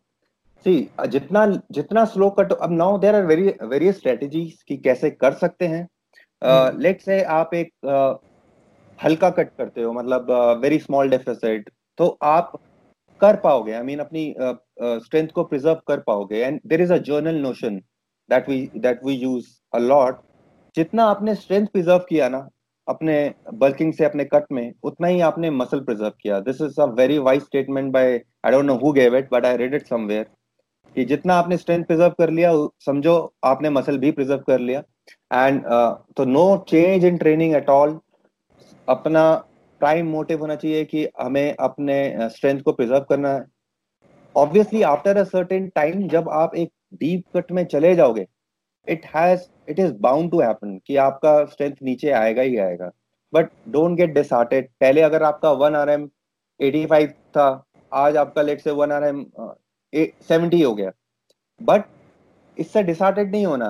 प्रिंसिपल नहीं बदल जाएँगे। जो काम या जो रेप्स या जो मेथड आपके उस 85 पे थे, वही मेथड्स वही प्रिंसिपल अब आपके 75 या 70 पे रहेंगे। तो कैलोरी डेफिसिट हो या कैलोरी सरप्लस हो training principle shouldn't get change but uh, what some people do is they they shifted their tro- uh, pro- uh, programming or kind of training altogether. ये मैंने भी मिस्टेक किया है। मैं calorie deficit में आता था मैं दिमाग में पहले ही ये बना लेता था कि यार अब उठेगा तो नहीं वेट आज कम खाना खा लिया 400 कैलोरीज तो दिमाग में आता था यार ज़्यादा मार के क्या करना है? उठेगा तो है नहीं थोड़े टाइम के बाद ये वेट तो मैं क्या करता था कि आ, अपने सारे वन आर एम्स थर्टी या फोर्टी किलोज गिरा देता था। और अपने जितनी भी मेरी रेप रेंजेस थी उनको मैं बढ़ा देता था। पर ये वो नोशन नहीं था कि मैं ये मानता था कि लोअर रेप से कटिंग आती है। वो एक अलग स्टूपेड नोशन है। मैं सिर्फ़ इसलिए ऐसा करता था कि easy easy way out you know ये आसान है यार ये आसान है। और इसमें उसमें होता क्या था? उसमें पंप थोड़ा बेटर आता था। बट वो मसल प्रिजर्वेंस के लिए that was a stupid idea जो एंड रिज़ल्ट आता था. दैट वाज लाइक यार मैं इतना वीक या इतना मतलब स्किनी फैट टाइप्स हूँ क्या? तो एक मसल लुक या एक मिसल मसल प्रिजर्वेशन आप नहीं ला सकते अगर ऐसा कुछ छेड़छाड़ करते हो अपने ट्रेनिंग प्रोग्राम के साथ। जिसपे आप ग्रो कर रहे हो, उसी को आप प्रिजर्व करो। And the other important factors is जब भी आप कैलोरिक डेफिसिट में जाते हो obviously you are increasing the stress now एक स्ट्रेस आपका ट्रेनिंग है एक स्ट्रेस आपने न्यूट्रिशन को डेफिसिट में ला के अपनी बॉडी पे दिया। Now what you are doing is आपने अपना ट्रेनिंग मेथड भी चेंज कर दिया। Now you are giving some a different kind of stress to the body. It will take time to achieve a homeostasis. So hmm. it's actually giving two two stresses two stresses जो जिसमें से एक stress already वो capable थी handle करने के लिए but आपने उसको एम्पलीफाई कर दिया अपनी ये मेथडोलॉजी लगा के। तो it can be deteriorate from that point of view as well it can have negative impact on the outcome of your physique तो the short answer is he don't change training preserve the strength that's it ये मैं शायद एक line में बोल सकता था मैंने बहुत लंबा बोल दिया। नहीं नहीं पॉडकास्ट अच्छा, पॉडकास्ट होता है इसीलिए। या एक्चुअली मैं आपको सेम क्वेश्चन पूछने वाला था। अच्छा। क्योंकि एक जब आप न्यूट्रिशन मतलब एक डाइट प्लान पर जाते हो टू रिड्यूस अ वेट तो उससे एक स्ट्रेस क्रिएट होता है। तो उससे शायद से आपका इन पावर लिफ्टिंग हम लोग को डिफिकल्टी होती है क्योंकि हम लोग के जो कोई भी बंदा हायर बॉडी वेट पे होता है उसका लेवरेजेस चेंज होते हैं drastically because is losing weight so उसको लगता है कि भाई it's because of is eating less so यहाँ पर एक और पॉइंट है कि आपके लेवरेजेस चेंज होते हैं आपको अलग फील hmm. हो रहा है because you are lighter so वो एक पॉइंट uh, है मैं ऐड करना चाह रहा कि भाई it's not about your diet it's about your thinking basically आप exactly. सोचते कैसा इसको? सोचते कैसा राइट राइट और जतिन भाई ने एक और चीज़ बोली थी कि जब वो डेफिसिट में रहते थे तो तब तो उनको मतलब एक माइंडसेट बन जाता था उनका कि अभी ये तो उठेगा नहीं। लेकिन आई स्ट्रांगली बिलीव कि पावर लिफ्टिंग में मेंटालिटी बहुत इंपॉर्टेंट है। अगर आपको लिफ्ट में मतलब लिफ्ट के पास जाते समय अगर आपको लगेगा कि ये नहीं उठेगा तो ये मतलब श्योरिटी है कि वो नहीं कभी नहीं उठेगा। तो एक एंग्री माइंडसेट या फिर स्ट्रांग माइंडसेट रखना बहुत इंपॉर्टेंट है पावर लिफ्टिंग जैसे स्पोर्ट के लिए। एग्जैक्टली एग्जैक्टली जतिन भाई हमने देवा देर पहले एक बात की थी एसआर एसएफआर के ऊपर स्टिमुलस टू फटीग रेशियो या सो उस एक्सरसाइज उसके ऊपर अगर हमें कोई कंपाउंड मूवमेंट चूज़ करना है हमारे किसी मसल के लिए जो हमारे लिए बेस्ट वर्क करता रहेगा तो वो चूज़ करने का प्रोसीजर क्या रहेगा और कितने ट्रायल एंड एरर के बाद हमें वो राइट एक्सरसाइज मिलेगी to you know give us the best outcome uh, see uh, if you if you are asking about ki how to pick the right movement then hmm. that is a different that is a different thing.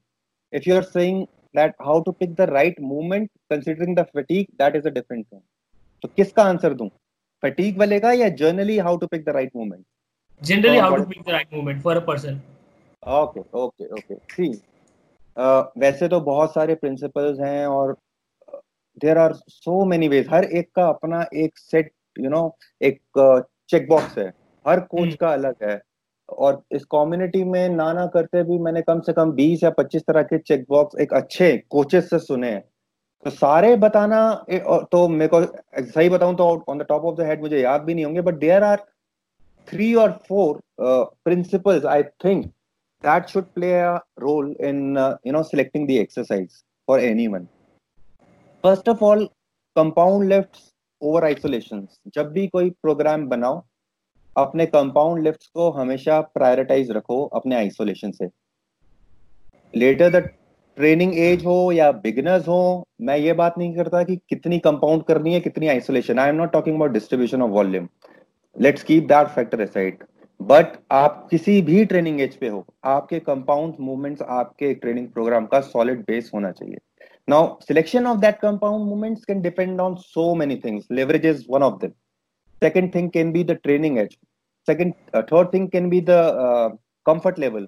For example अगर मेरे को bench press करना है flat bench press या मुझे कोई भी bench press करना है बट मेरे को शोल्डर में पेन आता है या मेरे एल्बोज में पेन आता है तो I can replace it with dumbbells similarly अगर मेरा फेमर लंबा है तो मैं लॉन्ग वाइट स्टैंड स्क्वाट कर लूँगा। मेरा फेमर छोटा है तो मैं शॉर्ट क्लोज स्टैंड कर लूँगा। दैट इज़ समथिंग एल्स और but principally focus should always be on compounds.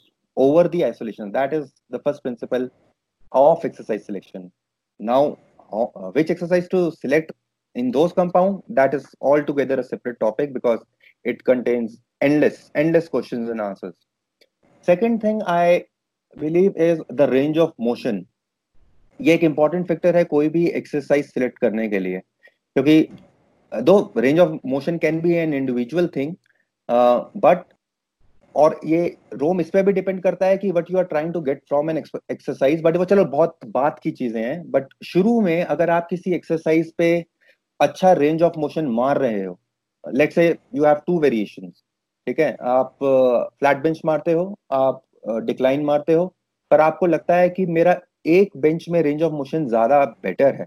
तो आपको वही एक्सरसाइज सिलेक्ट करना चाहिए। इवन डंबल्स कई लोग लेते हैं। डम्बल्स का one of the main reason people do dumbbells is behind the injury risk is the better range of motion they can literally take the dumbbells as they want to उनका उनका जो dumbbell path है they can you know modify it range of motion अच्छा मिलता है।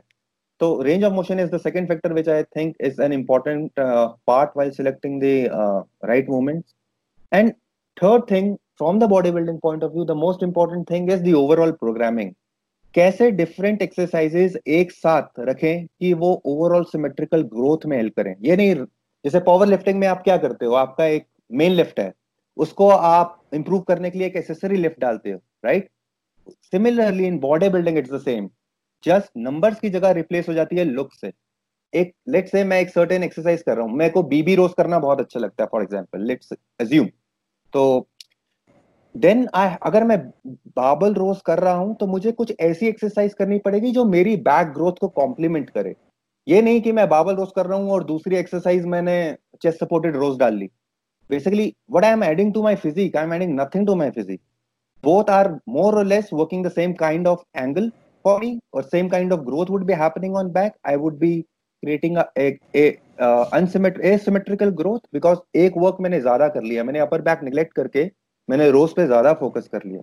तो exercise selection in body building as I said is a common sense your goal should be एक overall symmetrical growth तो अगर मैं बीबी रोज कर रहा हूँ तो अपर बैक के लिए मुझे कुछ अच्छा मूवमेंट डालना पड़ेगा कि मेरी ओवरऑल ग्रोथ हो। ये नहीं कि मैं मेरे को चेस्ट चाहिए तो मैं तीन तरह के फ्लैट बेंचेस कर दूँगा। नहीं।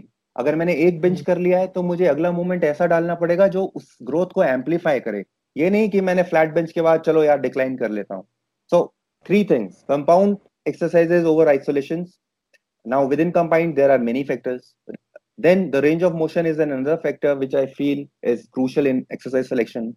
And third, how you are placing or how you are doing the overall programming जहाँ आपको अपने एक्सरसाइज फिट कर रहे हैं जिससे आपका ओवरऑल ग्रोथ एक सिमेट्रिकल ग्रोथ बने और इसमें एक चीज़ और इंपॉर्टेंट हो सकती है अगर हम इंक्लूड करें फेटिक पर वो बहुत लेटर uh, स्टेज की चीज़ें हैं। बिगनर्स को आई डोंट थिंक ऐसा कुछ सोचने की ज़रूरत है।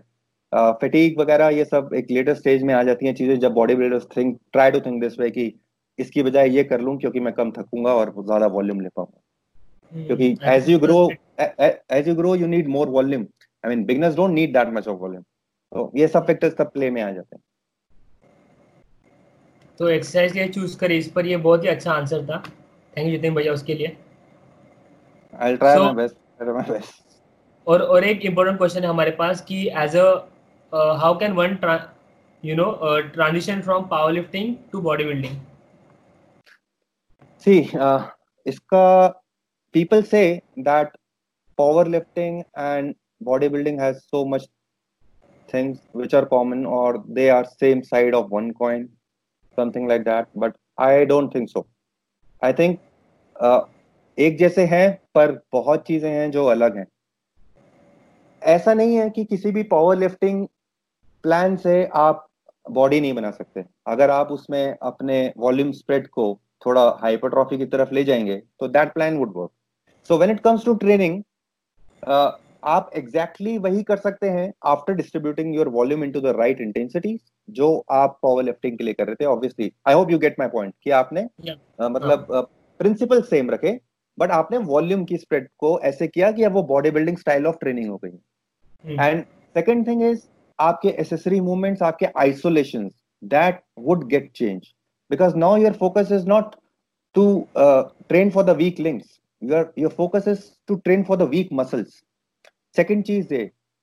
थर्ड चीज़ जो मुझे लगता है और जो मुझे लगता है मोस्ट इंपॉर्टेंट चीज़ है that is the execution of rep एक बेंच प्रेस पावर लिफ्टिंग की ज़रूरी नहीं है कि एक पैक ग्रोथ करे।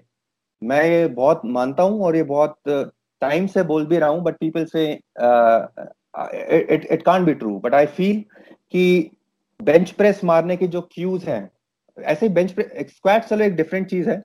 बेंच प्रेस मारने के जो कॉमन क्यूज हम इंटरनेट पे पढ़ते हैं that like stick back your internal elbow elbow rotations and your arcs your your firm uh, your foot firmly on the ground. These all things doesn't mean कि आपका chest growth अच्छा होगा अगर आप ये परफेक्ट सेटअप से मतलब bench uh, press कर रहे हैं। But how these things are important you know ये मैंने पहले भी कहा था कि एक बिगिनर को पावर लिफ्टिंग साइड से एंटर करना चाहिए। बेशक उसका गोल बॉडी बिल्डिंग ही क्यों ना हम्म। तो पावर लिफ्टिंग के एक पावर लिफ्टर के पास एक ऐसा सॉलिड बेंच सेटअप होगा that it would be very easy for him to do the tweak now. After he has learned everything about the execution, he can play with मैं बार को कैसे नीचे लाऊं कि मेरा पेग ज़्यादा इंगेज हो? क्या मुझे इतने अपने सेकेंडरी मूवर्स को कंट्रोल करने की ज़रूरत है भी सही? क्या मुझे इतनी स्टेबिलिटी चाहिए? कहीं स्टेबिलिटी के चक्कर में ऐसा तो नहीं कि मेरा पैक कम मूव हो रहा है पर मेरा जो फटीक है वो मेरे सेकेंडरी मूवर्स में या पेरिफल फटीक मेरा ज़्यादा जनरेट हो रहा है वो वर्क कर रहे हैं। तो it's all about how you isolate the muscle in body building people say कि आइसोलेट करने के लिए तो आइसोलेशन एक्सरसाइज होती है। और फ्लैट बेंच प्रेस वगैरह तो एक स्ट्रेंथ कंपाउंड एक्सरसाइज है। इसमें तुम आइसोलेशन कैसे कर लोगे? हंड्रेड परसेंट अगर कोई बिगनर या इंटरमीडिएट पावर लिफ्टर है लेट से वो अगर बॉडी बिल्डिंग साइड पे आ रहा है would say just keep on doing the flat bench as you do don't change anything at all करते रहो। अभी करो इस पे। But when you are bench, let's say you are 80, 80 kilo guy and you are benching 140 for reps, do you really think you need that kind of setup for uh, lifting the bench? Even if, and moreover, bodybuilding is not about numbers, it's about stress. 140 को हटा के 100 ऐसा करो कि तुम्हारा pack ज्यादा engage हो रहा है rather than you are just moving weight from A to B using your entire body. The eccentric portion you are control not controlling from your lats or you are not controlling from your upper back strength. You are literally owning that rep from your pecs and triceps. So that's the kind of teaching that goes into bodybuilding. Principally, they both are same, no doubt about that. But how you perform the rep is what is bodybuilding or what differentiates bodybuilding from, from powerlifting. Apart from volume, rep frequency, intensity, the common stuff, that is a separate thing altogether. Also, uh, we have one question on recovery. How do you manage recovery? और आप recovery को you no record कर सकते track कैसे करते हो? देखो when I said कि how to maximize the performance मैंने मेंशन किया था तीन पिलर्स होते हैं हमारे रिजल्ट्स uh, के। One is the training program itself then the nutrition then the recovery now आप किसी भी टॉपिक की बात करो आप ट्रेनिंग की बात करो आप न्यूट्रिशन की बात करो आप रिकवरी की बात करो। ऐसा नहीं हो सकता कि आप इंडिविजुअली किसी भी फैक्टर की बात कर लोगे। मैं आजकल बहुत सारे वीडियोस देखता हूँ। रिकवरी के लिए सात से आठ घंटे सो जाओ। रिकवरी के लिए ब्लू लाइट का ये ब्लॉक फ़िल्टर कर लो, ये कर लो, वो कर लो। These things are not individual they don't have you know individual character recovery आपके ट्रेनिंग और न्यूट्रिशन पे बेस करती है। आपका ट्रेनिंग आपके न्यूट्रिशन और रिकवरी पे बेस करता है। आपका न्यूट्रिशन आपके ट्रेनिंग और रिकवरी स्किल्स पे डिपेंड करता है। All these three things are important जब आप रिकवरी की बात करते हो, मैं एग्ज़ाम्पल दे सकता हूँ कि यार अच्छा सो, रात को मोबाइल छोड़ दो, कमरे में अंधेरा कर लो एसी चला लो, ये सब कर लो। All that recovery strategies like आजकल सुनने को मिलती हैं। बट अगर आप रिकवरी में ये एसेस नहीं कर पा रहे कि कहीं आप ट्रेनिंग तो ज़्यादा नहीं कर रहे, कहीं आप न्यूट्रिशन तो ज़्यादा नहीं, कम नहीं कर रहे। फॉर एग्ज़ाम्पल आपने छह घंटे का स्लीप लिया, अगले दिन आप उठे, आपका, आपके एनर्जी लेवल्स इतने अच्छे नहीं थे, आपका मूड थोड़ा ऑफ़ था थ्रू आउट द डे आप स्लगिश थे। तो either you need to adjust your sleep if you can't adjust your sleep either you need to adjust your training if you can't adjust your training increase your nutrition similarly जब भी recovery की बात हो तो recovery को कभी भी एक इंडिविजुअल फैक्टर मत देखो। Think about the other two pillars as well training और न्यूट्रिशन क्या उन दोनों में कोई चेंज करना है? या बस मैं घोड़े बेच के सो जाऊँ और मैं अपनी रिकवरी पूरी कर लूँ?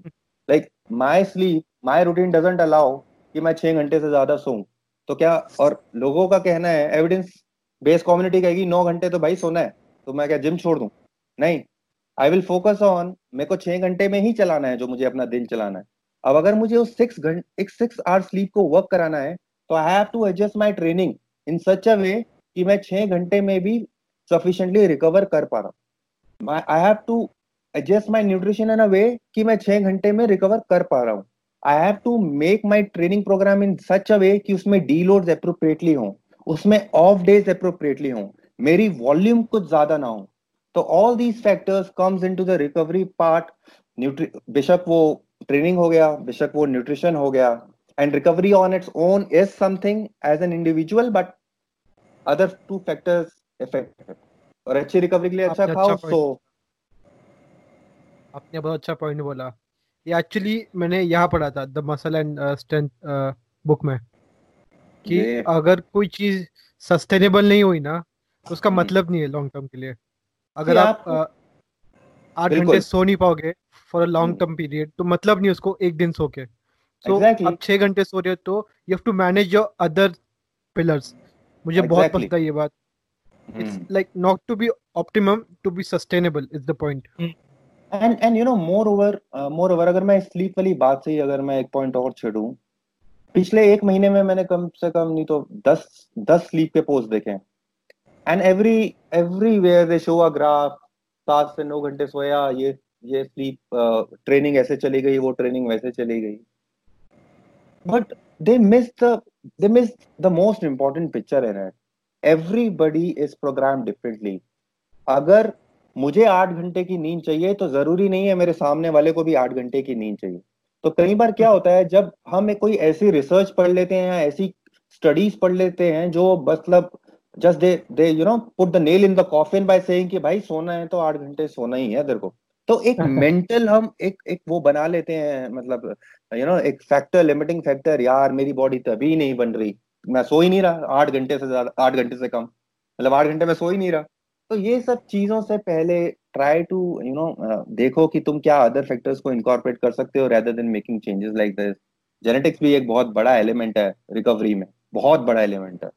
मतलब आई डोंट नो कोई रिसर्चेस हैं इस पे या नहीं but I have seen people जो जो दूसरों से इतनी जल्दी रिकवर करते हैं। आई फील अमेज मेरे एक दो कलीग्स हैं they are into serious body building I mean वो बेंच कर लेते हैं मतलब मसल ग्रोथ में चार बार बेंच कर लेते हैं। I sometimes wonder and they are still growing so genetics definitely has a role to play in recovery. Yeah. And jatin bhaiya uh, in training how often do you go till failure? See failure पे भी एक मेरा बड़ा अलग पड्डा है। Uh, ये जितनी भी आजकल इफ़ेक्टिव रेप्स की बात चलती है या या ट्रेन टू फेलियर की बात चलती है see there is no doubt that you have to work hard उसको एक नाम देना ट्रेन टू फेलियर सही है या नहीं I don't know I believe एक फेलियर हम हम फेलियर क्यों जाते हैं? मतलब एक एक वर्कआउट को इफ़ेक्टिव बनाने के लिए मसल ग्रोथ एक स्टिमुलस देने के लिए हमें बोला जाता है कि हमें हमें फेलियर जाना है ताकि हम आ, उसको मतलब स्ट्रेस दे सकें। Let's use the word stress here तो मैं वो स्ट्रेस तीन सेट में दूँ या पाँच सेट में दूँ? वो वो मेरे ऊपर है। ठीक है? So it's not about going to the failure at each set it's about momentum failure that you are achieving in your whole workout I feel that is of it most important मैं मैं वो load भी मार सकता हूँ, जिसका मैं एक ही सेट मारूं और छह रेप पाँच रेप में फेल हो जाऊँ। मैं ऐसे भी स्ट्रेटेजिकली प्लेस कर सकता हूँ कि मैं फेलियर पे ना जाऊँ, मैं दो सेट्स या दो एक्सरसाइज कंबाइन करूँ और उससे ज़्यादा स्टिमुलस क्रिएट कर दूँ। सो जर्नल नोशन लोग लोग क्या it's it's obvious you have to work hard so train to failure is one way of saying that you have to work hard that's it now how you work hard is on you आपको per set training पे ले जाना है failure uh, पे ले जाना है तो आपका ओवरऑल वॉल्यूम कम हो जाएगा। आपको ट्रेनिंग फेलियर से थोड़ा नीचे रहना है तो you will be able to accumulate more volume तो इट्स ऑन यू कि आपको स्ट्रेटेजिकली या आपको क्या लगता है कि आपके लिए क्या अप्रोच बेस्ट सुटेबल है। There are people who who likes कि आधे घंटे में जिम से वापस like Dorian Yates to do exactly. He used, exactly he used to do just two sets of of one exercise. That's it. His total working sets for chest was eight eight working sets not even eight. In the in his off season uh, maybe six. So and then there are people like phil heath jay cutler. They are the fan of huge volume volume thing. So it's all about it's not about training to failure. It's all about it's more about working hard. Working hard ke liye there are many ways of doing it. How you want to do it is on you अगर आप train to failure जाते हो you will be able to less accumulate less volume but you will grow obviously you will grow but अगर कईयों को शौक होता है कि मैं थोड़े लंबे रेप्स करूँ ट्रेनिंग से थोड़ा पहले रहूँ बट ओवरऑल एक वर्कआउट से मोमेंट मोमेंटम फटीक अगर मैं वर्ड यूज़ करूँ that is I am generating an equivalent stimulus if they can do it bang on I think आपने जो आपने जो अभी बात कही कि कुछ लोग सिर्फ़ फटीक को टॉलरेट करते हैं फेलियर तक जाने के लिए और कुछ hmm. लोग वॉल्यूम पे ज़्यादा फोकस करते हैं। तो उसका right. दो अच्छे एग्जांपल्स रहेंगे डोजन नेट्स की जो ट्रेनिंग फिलोसफी है versus German volume training 10 exactly. sets 10 reps uh-huh.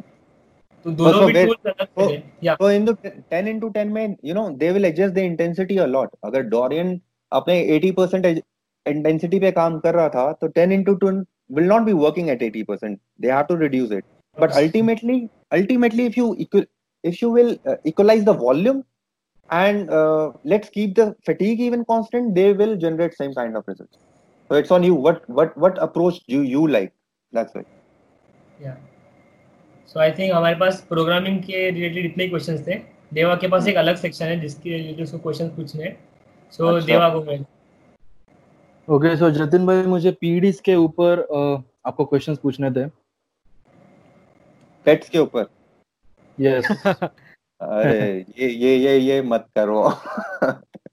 चलो पूछो पूछो। मैं थोड़ा थोड़ा बहुत लंबा टॉपिक है ये लेकिन हम शॉर्ट में करने का ट्राई करेंगे। Okay. तो बहुत सारे लोगों को तो स्टेरॉइड्स के बारे में तो बहुत कुछ इन्फॉर्मेशन पता है या फिर यूजुअली uh, वो बाहर भी अवेलेबल है। लेकिन अभी नया नया ये सैम्स बहुत पॉपुलर हो रहा है। So what do you think about SARMs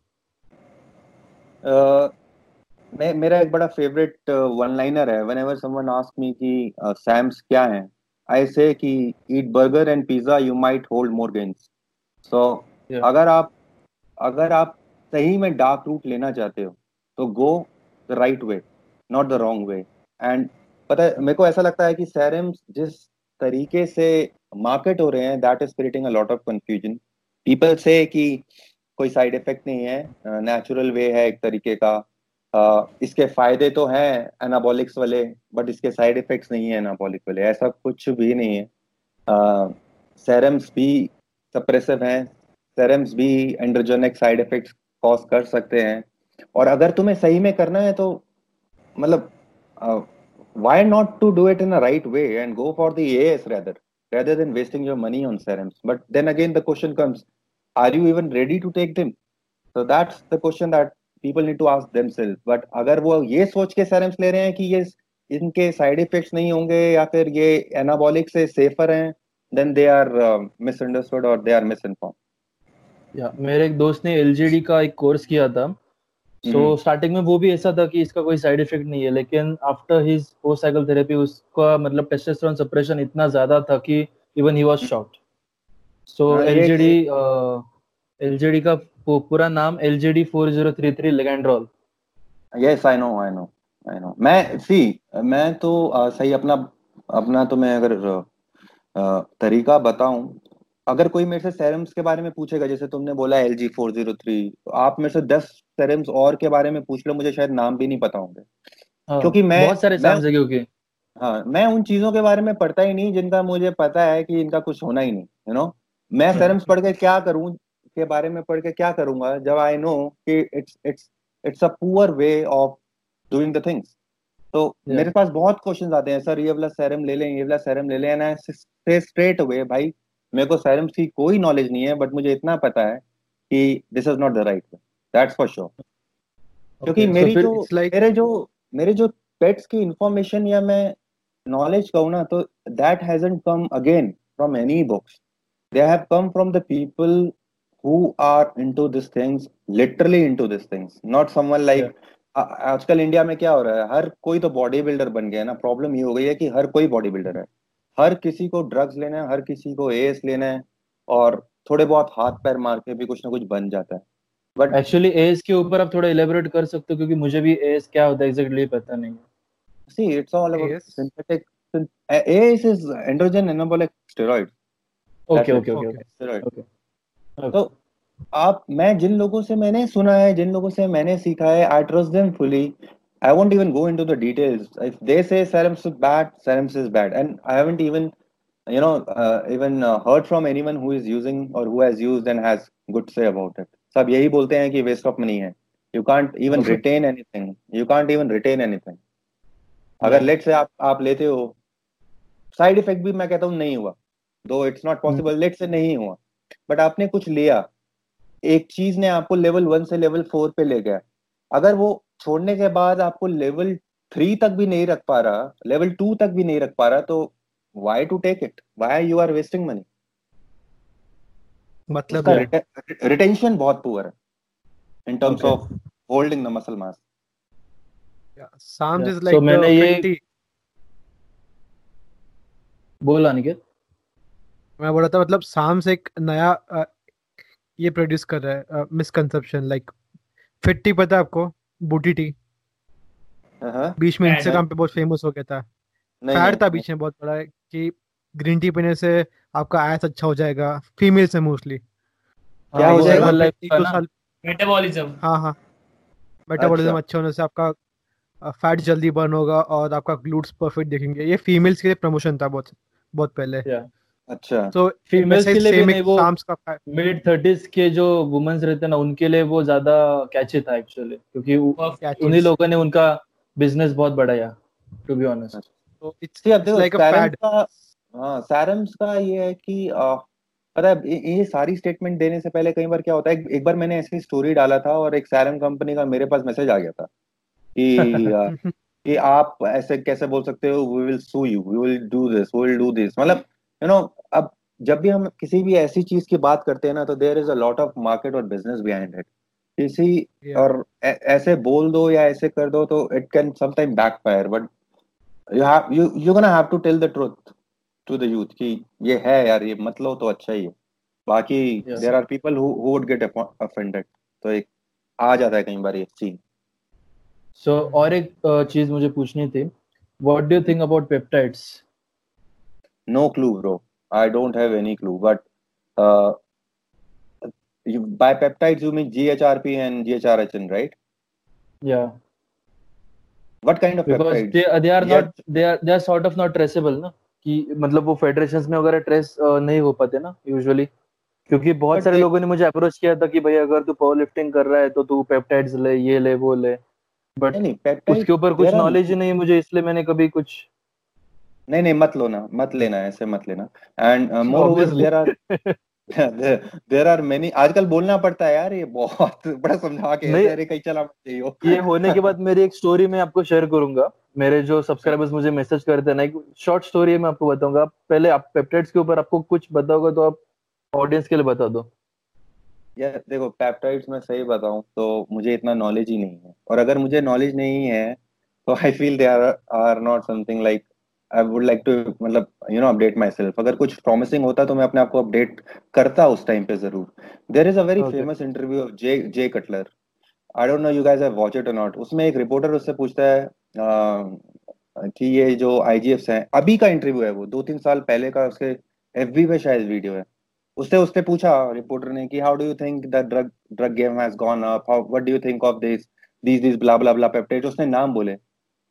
the reaction of Jay Cutler was amazing I mean he was shocked कहता है he was like what are these इसके तो सबके नाम भी मैं पहली बार सुन रहा हूँ तो if someone like if someone like him is saying that it means that he has made a physique he has made a physique without them right so definitely yeah. they are not something that are uh, that are that good and moreover see agar peptides mein i don't know whether i should say this thing on the pep, uh, on the podcast अगर तुम really में पेट Pep's की side में जाना चाहते हो और मैं पेप्स से मैं I don't know which kind of peps you are talking about I guess you are talking about GHRP and GHRN which are basically I am talking about in general in general so in general okay. So from bodybuilding point of view i know these two kind of peps. I don't know अगर कुछ और तरीके के भी होते होंगे.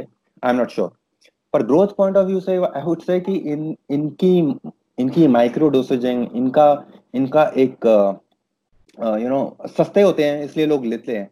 uh, इनका जो आउटकम है इससे अच्छा है तुम एक लेजिट जीएच ले लो rather than wasting your money on these peps because एक तो फेक yeah. बहुत होते हैं underdose बहुत होते हैं।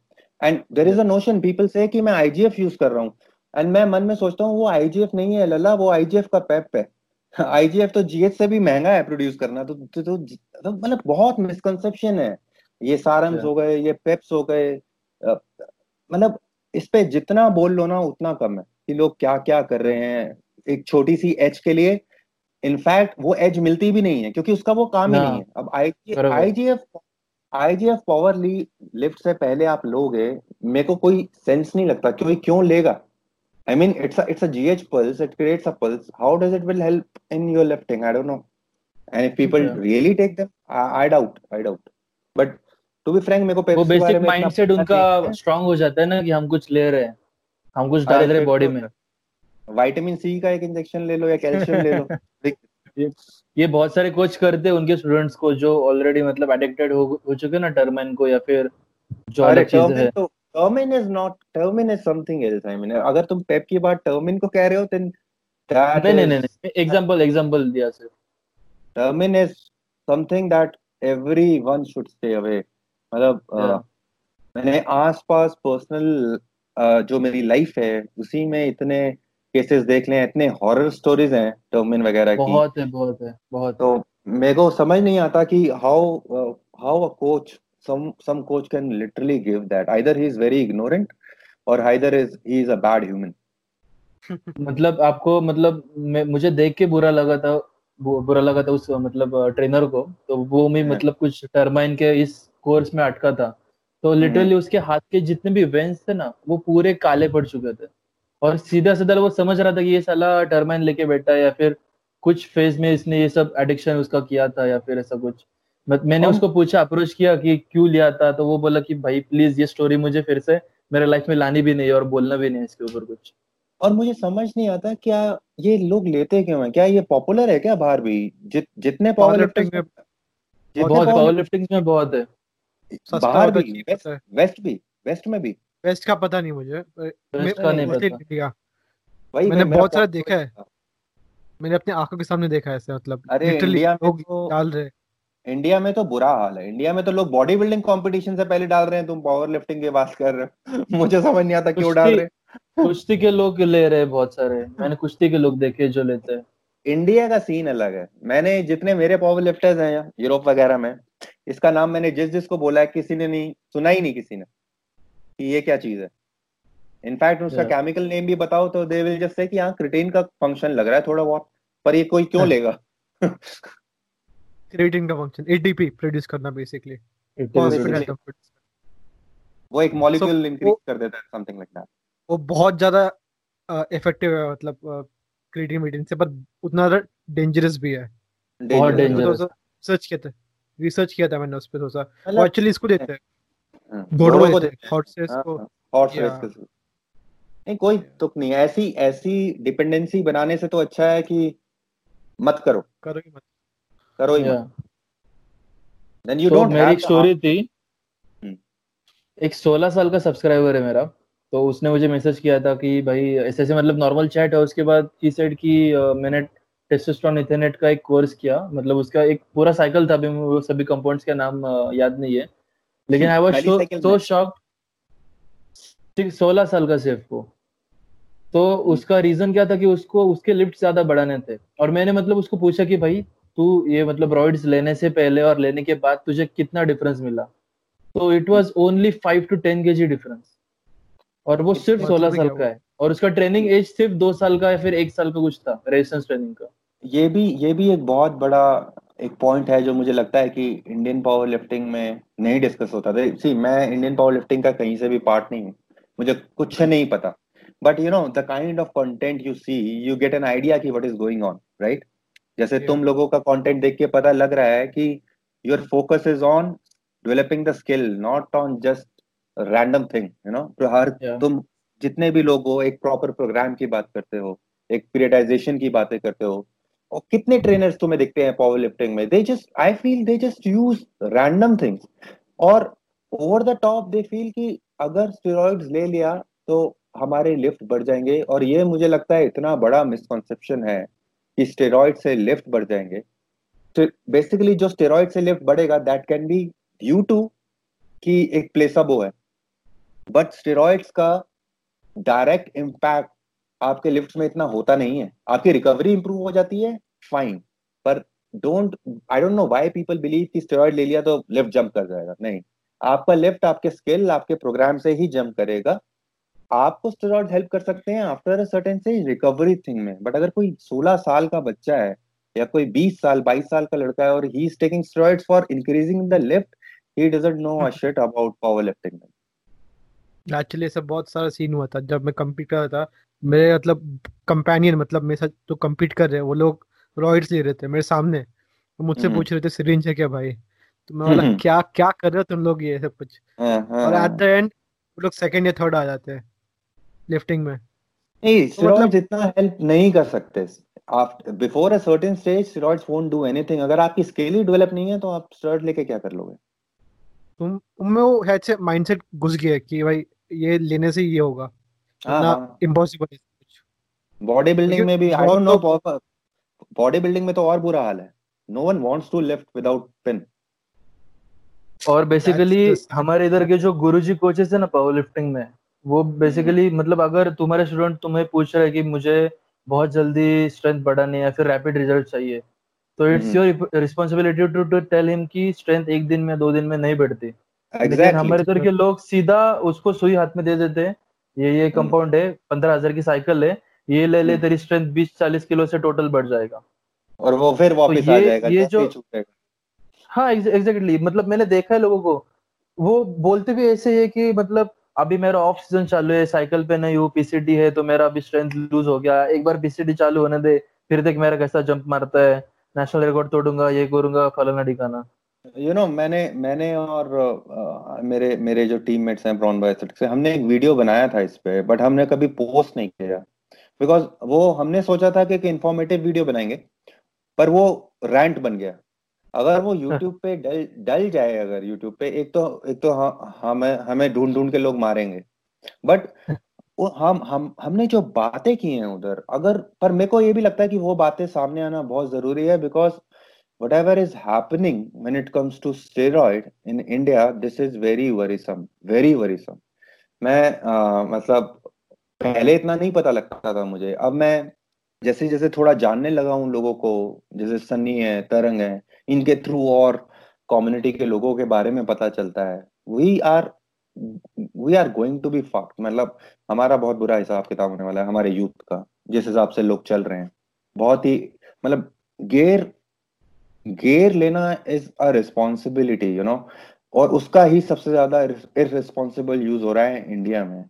Tarang made a video on it कि why India is becoming a steroid capital and it's happening it's happening already everyone is an, is, is is look like looks like uh, he is on steroids or he wants to be on steroids और सबसे ज़्यादा मतलब meaningless लोग जो मतलब करते हैं ना कि हम्म। उनका पूरा ट्रेनिंग साइकिल जो रहता है ना मतलब ट्रेनिंग फ़ेज़ उस टाइम पे। वो ऑन रहते हैं लेकिन जब उनका मतलब कंपटीशन का दिन आता है ना तो उस डर से कि वो पकड़े जाएँगे उस टाइम पे वो पीसीटी करते हैं और फिर कंपटीशन के टाइम पूरा हक देते बोलते कि हमारी स्ट्रेंथ ही आ रही नहीं आ रही ये नहीं आ रही वो नहीं आ रहा पीसीटी करने से क्या होगा पीसीटी करने से कोई आपके आपके ब्लड में जो ट्रेस हैं ड्रग्स के वो थोड़ी चले जाएँगे आफ्टर लाइफ तो रहेगा ही ना deca durabolin can can linger around in your blood for two years. Two years. years. Yeah. It, it's, it's, see, there are hmm. strategies. There are strategies to wash out drugs in a way that uh, it doesn't come upon blood panel.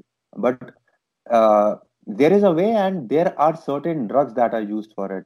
But you can't expect that you are taking test, testosterone or any other 19 or derivative like tren or deca, and you think that you will not come. It will not come up in a blood test. It will come. Hundred percent, it will come.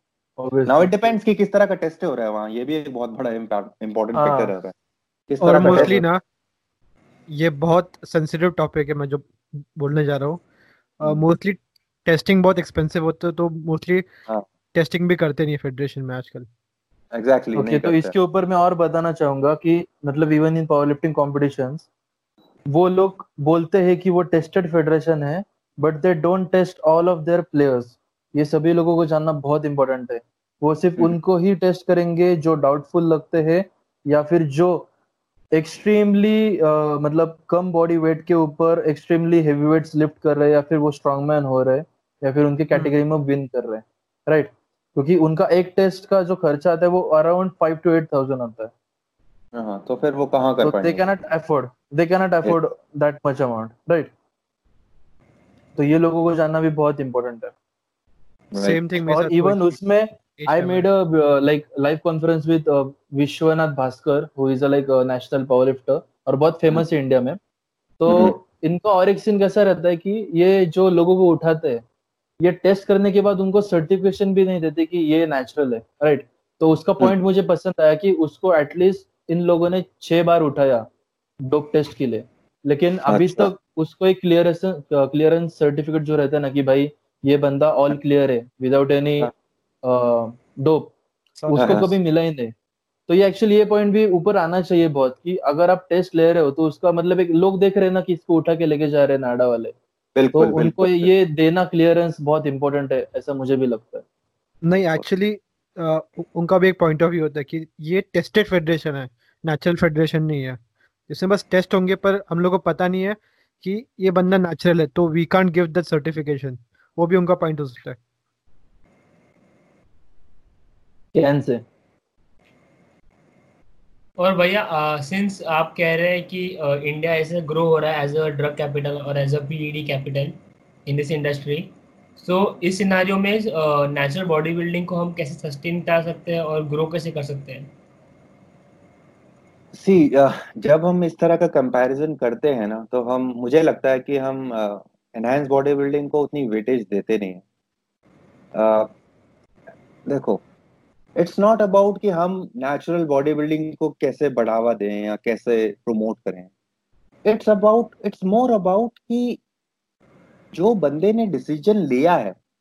See your question is like comparing enhance body building and natural body building that's that's not that's uh, that's not fair in my opinion reason being uh, हर एक का अपना एक गोल है हर एक को एक desire है। अगर किसी को इनहेंस बॉडी बिल्डिंग करनी है तो इट्स उसकी एक चॉइस है। किसी को नेचुरल बॉडी बिल्डिंग करनी है तो इसकी एक चॉइस है। इट्स नॉट लाइक कि हमें नेचुरल बॉडी बिल्डिंग को प्रमोट करना चाहिए। हमें प्रमोट करना चाहिए राइट right मेथड्स का।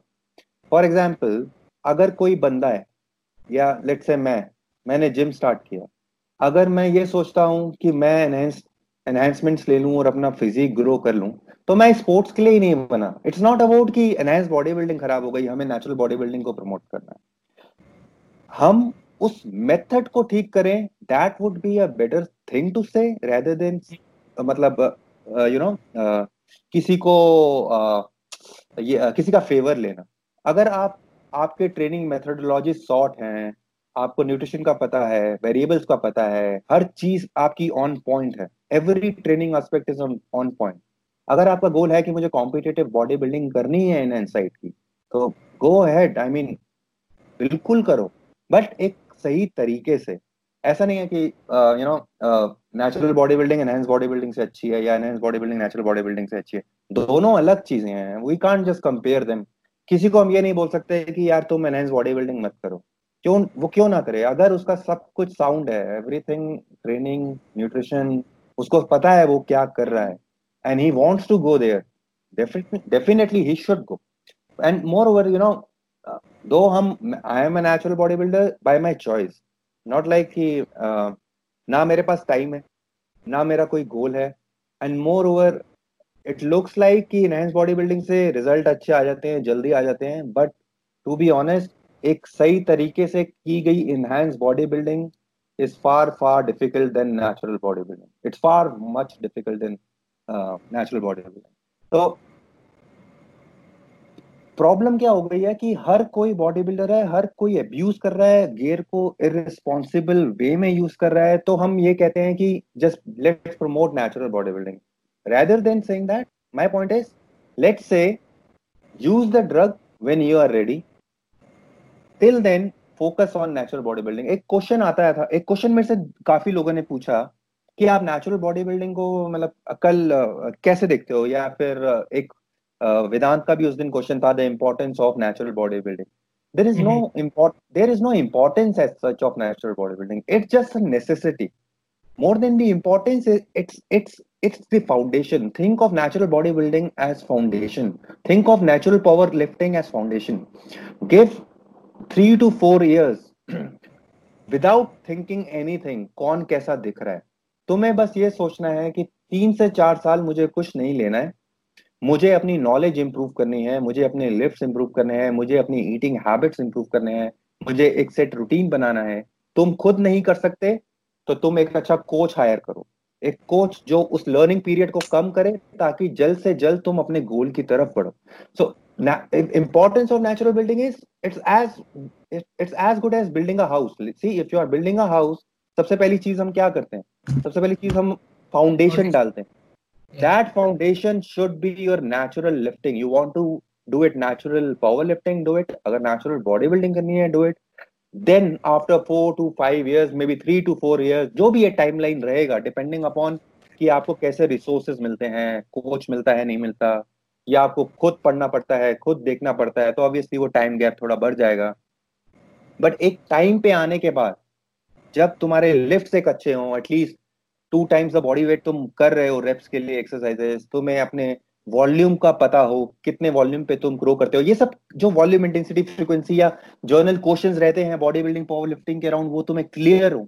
You should be very aware very well aware of जो भी कोई बात करता है, जब भी कोई नर्डी या कोई टेक्निकल स्टफ़ तो तुम्हें, तुम रिलेट कर पाओ ये नहीं कि बस वज़न उठाना है, डोले बनाने हैं। नहीं, एक लर्निंग होनी चाहिए during this three to four years coach की हेल्प से या without coach then then give a decision to it कि क्या तुम्हें इनहेंस बॉडी बिल्डिंग करनी है, या तुम्हें नेचुरल बॉडी बिल्डिंग करनी है, तुम्हें इनहेंस पावर लिफ्टिंग करनी है, या तुम्हें नेचुरल ही रहना है, तुम्हें इंस्टाग्राम के लिए बॉडी बनानी है, सिर्फ़ चमकना है थोड़े लाइक्स के लिए। या तुम्हारा मॉडलिंग का कोई गोल है then it becomes you know the right approach so I don't think कि ये कहना सही है कि हम नेचुरल बॉडी बिल्डिंग को कैसे बढ़ावा दें। It's about doing the right doing the things in a right way हर चीज़ अपने आप बैलेंस में रहेगी। नेचुरल बॉडी बिल्डिंग हो या लेंस बॉडी बिल्डिंग हो सही चलेगा सब कुछ। आई होप मैं मैं ये कॉम्प्लिकेट तो नहीं कर रहा हूँ ना ये सब कुछ। कहीं मैं साधु बाबा वाली बातें ना कर रहा हूँ।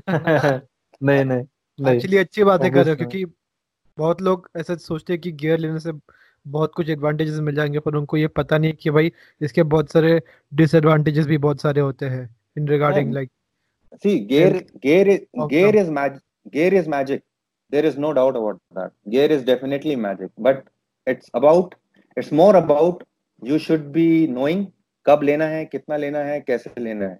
ये नहीं कि कोई भी आके ले ले जैसे अभी देव ने बोला सोलह साल का बच्चा ले रहा है तो उसको अगर वो अगर वो ड्रग्स पे है तो इसमें गलती बॉडी बिल्डिंग की नहीं है। He is at not body building है ना तो अप्रोच yeah. क्या है? Approach is of at most importance लोग मेरे को कई बार आई आई रिमेम्बर जब भी मैं ये स्टेरॉइड्स वालों की बैशिंग करता था पीपल यूज़ टू थिंक कि मैं I am against enhance body building ऐसा नहीं है। मेरे खुद के चार क्लाइंट्स ही एनहेंस बॉडी बिल्डर्स हैं। बट आई बिलीव कि एक अप्रोच जो है that is more important than rather than comparing the two things I believe that both are just all together different sports you have to be at a certain level to make the choice where you want to go that's that's my point and we don't condone using steroids please हम हम लोग का podcast देख के don't use steroids don't take anything हम लोग ऐसे advice नहीं करते स्टेरॉइड्स वगैरह लेने के लिए। वो पॉइंट डालना पड़ता है। हाँ हाँ। क्योंकि अभी बोला ना लेकिन- मैजिक को पता लगे दो लड़के लेके बैठे हुए हैं. मोबाइल लेकिन लेकिन जैसे जतिन भाई ने अभी बोला कि वो आपके चॉइस के ऊपर डिपेंड करता है आपके गोल के ऊपर डिपेंड करता है। लेकिन अगर आप- आपको करना होगा तो आपको एक प्रॉपर मतलब प्रिस्क्रिप्शन डॉक्टर के गाइडेंस में ही करना है या फिर नहीं करना किसी का इंटरनेट गुरु या फिर किसी की बात सुन के कभी नहीं करने का वो चीज़ क्योंकि इट इज़ वेरी रिस्की एक एक लाइन है बहुत अच्छी। Gear is is a responsibility not a luxury right या so use it responsible responsibly. इन छोटे छोटे बच्चों को रॉइड्स लाके कौन देता है ना मुझे ये मतलब बहुत क्यूरियोसिटी रहती है कि यार कौन देता है और इनके माँ बाप किधर है? पैसा पैसा से है से एग्जैक्टली बिकॉज़ एक साइकिल लेने के लिए तीस हज़ार तो लगता है तीस पंद्रह हज़ार तो लगता है आराम से। नहीं यार ये ये इतनी में ये कोई इतने में तो प्लॉट आ जाता है। नहीं नहीं नहीं नहीं एक एक पूरा मतलब एक साइकिल नहीं बोल रहा हूँ मैं ऐसा मतलब उसका जो पूरा प्रेप का होगा वैसे बोल रहा हूँ। क्योंकि मुझे ये हाँ। पता है कि प्रोटीन से सस्ता तो रॉइड्स है इसलिए लोग रॉइड्स के ऊपर ज़्यादा इंक्लाइंड है। ये हाँ, तो एग्री करे आप। हाँ हाँ, ये है। ये है बट फिर भी ये थर्टी थाउज़ेंड बहुत ज़्यादा हो जाता है मतलब वैसे तो डिपेंड करता है यार कौन किस मैंने लेवल मैंने मैंने लोगों को देखा है कि नॉर्मल डेका का जो रहता है साइकिल जो सिर्फ़। अराउंड फाइव थाउज़ेंड कॉस्ट करता है वो लोगों ने तीस हज़ार के लिए भी बेचा है तो इसमें भी बहुत ऐसा मतलब करप्शन Exactly. का सीन बहुत है एग्जैक्टली मैं उसके. हिसाब से बोला क्योंकि सोलह हाँ। साल के बच्चे को क्या पता होगा कि इंडस्ट्री कितने में बेचती है फिर कितने में उसका एक्चुअल प्राइस है राइट ये तो ये तो डेफिनेटली है एक वाइल जो उस कॉन्टेक्ट से मैंने बोला हाँ, एक एक वाइल जो बारह सौ पंद्रह सौ में मिल जाता है गुरुजी बेचारे बच्चों को भेज देते हैं दस हज़ार में। वही वही। मैंने खुद से देखा है लोगों को। तीस हज़ार नहीं, कौन देता है भाई साइकिल के? बहुत है बहुत मतलब ही है। नहीं है। कोई कहता है मेरी साइकिल का खर्चा ढाई लाख रुपए है तीन लाख रुपए है पाँच लाख रुपए ऐसे भी लोग देखे हैं मैंने। वो शायद से किधर से करते करते क्या पता? पता नहीं क्या करते हैं। तो मतलब मेरे इनिशियल डेज़ में मैं बहुत बॉडी बिल्डर्स के साथ रहता था ना तो इसकी वजह से मैंने ये सब चीज़ें बहुत क्लोजली देखी है। मतलब I use to stay in gym for around 12 to 11 PM रात के। तो ये सब बड़े लोग जो आते थे ना तो ये सब यही बात चालू चालू करते थे मतलब उस टाइम पे। और मैं सिर्फ़ उस टाइम पे कुछ सत्रह सोलह सत्रह साल का था। तो देखो एक चीज़ थोड़ा नॉलेज हम हम हम पता है एक एक एक चीज़ जो मुझे थोड़ी और लगती है कि हम ना इन ऐसे ऐसे इस काइंड ऑफ़ ग्रुप को ना बड़ी जल्दी बॉडी बिल्डर्स बोल देते हैं। These are not these are not body builders किसी को मतलब किसी ने इंजेक्शन ले लिया और वो वेट उठाता है वो बॉडी बिल्डर नहीं बन जाता है। Body building is is something else you know अगर कोई ऐसे बंदे जिम में मिलते हैं ना एंड लोग मतलब मुझे बुरा पता है क्यों लगता है? क्योंकि जर्नल लाइफ में भी मैं सुनने को मिलता है अरे बॉडी बिल्डर तो ऐसे होते हैं बॉडी बिल्डर तो वैसे होते हैं। बॉडी बिल्डर्स तो ड्रग्स लेते हैं बॉडी बिल्डर्स तो ये करते हैं। तो I myself I myself lift so I feel bad कि यार कोई ऐसे कैसे बोल सकता है। कैटेगराइज कर रहे हैं। कुछ लोगों की वजह कुछ नहीं एक्चुअली ये कुछ लोग हैं बहुत सारे। इन इन इस ग्रुप के लोगों की वजह से they are just you know पूरे बॉडी बिल्डिंग का नाम दे आर जस्ट खराब कर रहे हैं वो। ये अब्यूज करके या अननेसेसरी यूज़ करके body building is not this this is not at all body building this is joke I this is just a joke drug use में बॉडी बिल्डिंग सबसे टॉप में आता है फिर उसके बाद बहुत सारे ऐसे स्पोर्ट्स है जो लोगों को पता भी नहीं है कि जिनमें पीडीज यूज़ होते हैं। लेकिन ऑलमोस्ट सभी लोग यूज़ कर रहे हैं। लाइक चेस से चेस से टीटी तक। सब लोग। ऐसा कोई स्पोर्ट्स नहीं है जिसमें कोई ना करी कोई ना कोई तरीके का एनहेंसमेंट यूज़ ना हो। रहा not even a single Yeah. One Every sport. Yeah. कहीं कहीं कॉग्निटिव फ़ंक्शंस के लिए हो रहा होगा तो कहीं फ़िज़िकल स्ट्रेंथ के लिए हो रहा होगा या क्योंकि अभी रिसेंटली रशिया के जो मतलब वो जो कंट्रोवर्सी हुई कि उनका जो मतलब जो टेस्ट थे पिछले हम्म। ओलंपिक्स के वो कुछ अल्टर किए गए थे तो उससे भी पता चलता है कि ओलंपिक जैसे बड़े स्पोर्ट में भी कितना मतलब ऑब्वियसली उधर होगा ही लेकिन हम्म जस्ट एक जनरल आइडिया कि होता है बाबा हर एक स्पोर्ट में ये होता है not only body building see देखो एक एक एक हार्ड वर्किंग वाला फैक्टर वो तो कांस्टेंट है राइट उसके बिना तो आप एक लेवल पे जा ही नहीं सकते। इट्स नॉट लाइक कि आप ले लोगे तो आप हीरो बन जाओगे या चैंपियन बन जाओगे। अ, वो एक अलग चीज़ है। उसको अलग रख देते हैं एक हार्ड वर्क को एक हर उस एस्पेक्ट को। ड्रग्स जो है at that level see all those people are super human super human they are not like us they are something else and apart from there क्या कहते हैं ट्रेनिंग मेथोडोलॉजीज कह लो या ट्रेनिंग प्रिंसिपल्स कह लो या फिर हार्ड वर्क कह लो drug definitely plays a lot of role there lot of role there so it's it's मतलब कोई ये कहना कि उस लेवल पे यूज़ नहीं होता होगा आई डोंट थिंक उस लेवल पे यूज़ नहीं होता होगा। बहुत यूज़ होता होगा। बहुत अच्छे तरीके से यूज़ होता होगा। ऐसे बोल सकते हैं।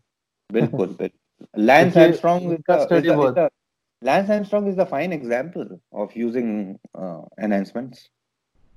या रॉइड्स Actually, के ऊपर uh, जितना बोले उतना कम है एक्चुअली बहुत कम है Roids, roids बहुत बहुत अलग. I mean, you, you can literally make 10 podcasts on steroids. There's so much to discuss about them. इतना नॉलेज Okay. भी होना चाहिए लोगों को एक्चुअली या एग्जैक्टली उतना अवेयरनेस लोगों में रहना चाहिए कि राइट क्या है रॉन्ग क्या है और कैसे यूज़ करें अगर हमें करना भी है तो अंडर द राइट गाइडेंस और यहाँ पे आई हैव सीन कि बहुत कम लोग हैं। Very very very few even बड़े बड़े ट्रेनर्स सेलिब्रिटी ट्रेनर्स भी देखे हैं उनके भी मैंने प्रोटोकॉल्स देखे हैं। हाँ, पता नहीं लोग कैसे पे कर देते हैं आई लाफ अभी लास्ट टाइम ही मैंने लास्ट वीक एक एस uh, पे एक पोस्ट डाला था। कि अ, अगर आपका कोच आपको हर दिन एस देता है या हर एक दिन छोड़ के एस देता है and he calls himself a coach और a PCT expert he doesn't know a shit about this. तो SCG क्या है? एससीजी एक पीसीटी ड्रग है। बेसिकली पोस्ट साइकिल थेरेपी में यूज़ होता है। तो वो प्रोटोकॉल मेरे पास जिस जिस कोच का आया था he is he is a big shot अब किसी को उस किसी को ये नहीं पता कि एससीजी एडमिनिस्ट्रेट कैसे करना है और वो अपने आप को इतने बड़े लेवल का कोच मानता है। मतलब it's it it it makes me laugh कैसे हो रहा है क्या हो रहा है? भगवान भगवान भरोसे चल रही है। यस अ, मैंने एक सुना था कि पीसीटी बेसिकली आपके जो सप्रेस्ड टेस्टोस्टेरोन है उनको फिर से नॉर्मल लेवल्स में लाने के लिए वो हेल्प करता है। सो so, मैंने ऐसे भी सुना है कि अगर आप सिर्फ़ पीसीटी ले लो तो भी आपके परफॉर्मेंस एनहांस होने के चांसेस है तो is this is it true और नॉट पीसीटी मतलब नॉलोवेटिक्स ले लो या फिर एचसीजी ले लो जैसे आपने बोला वैसे। यार देव इसमें मैं यही बोलूँगा क्या ये वर्थ है?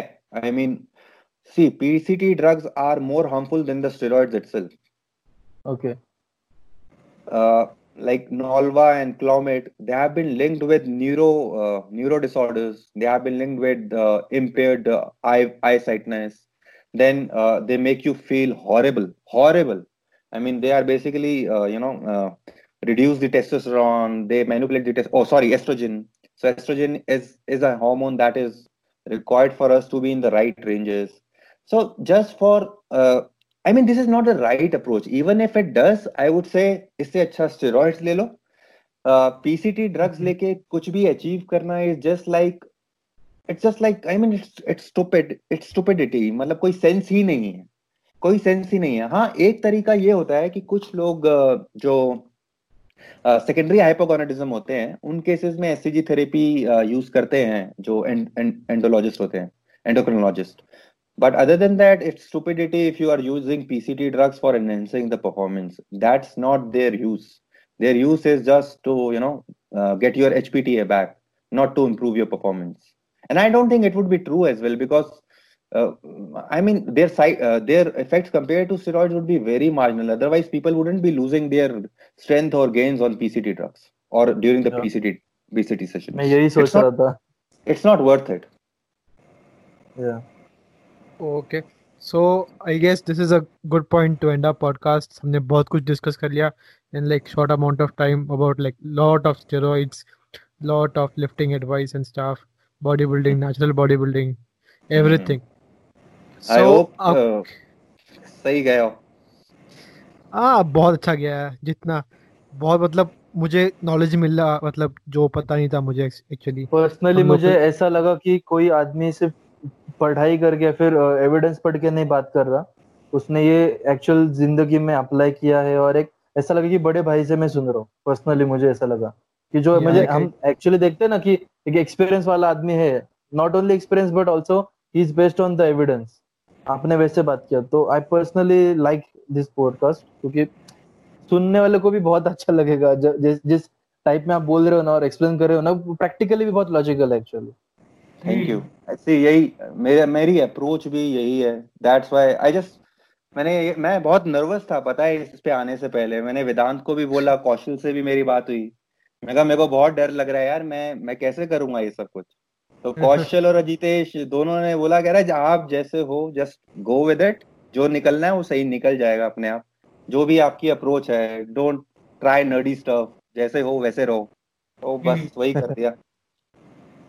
थैंक यू थैंक यू आपके और कुछ आपको एडवाइस होगी? है कि। हमारे बिज़नेस को लिफ्टर्स के लिए। लिफ्टर्स के लिए अगर मैं एक ही एडवाइस दूँगा कि आ, अपना फाउंडेशन स्ट्रॉन्ग करो किसी से कंपेयर मत करो अपने से कंपेयर करो।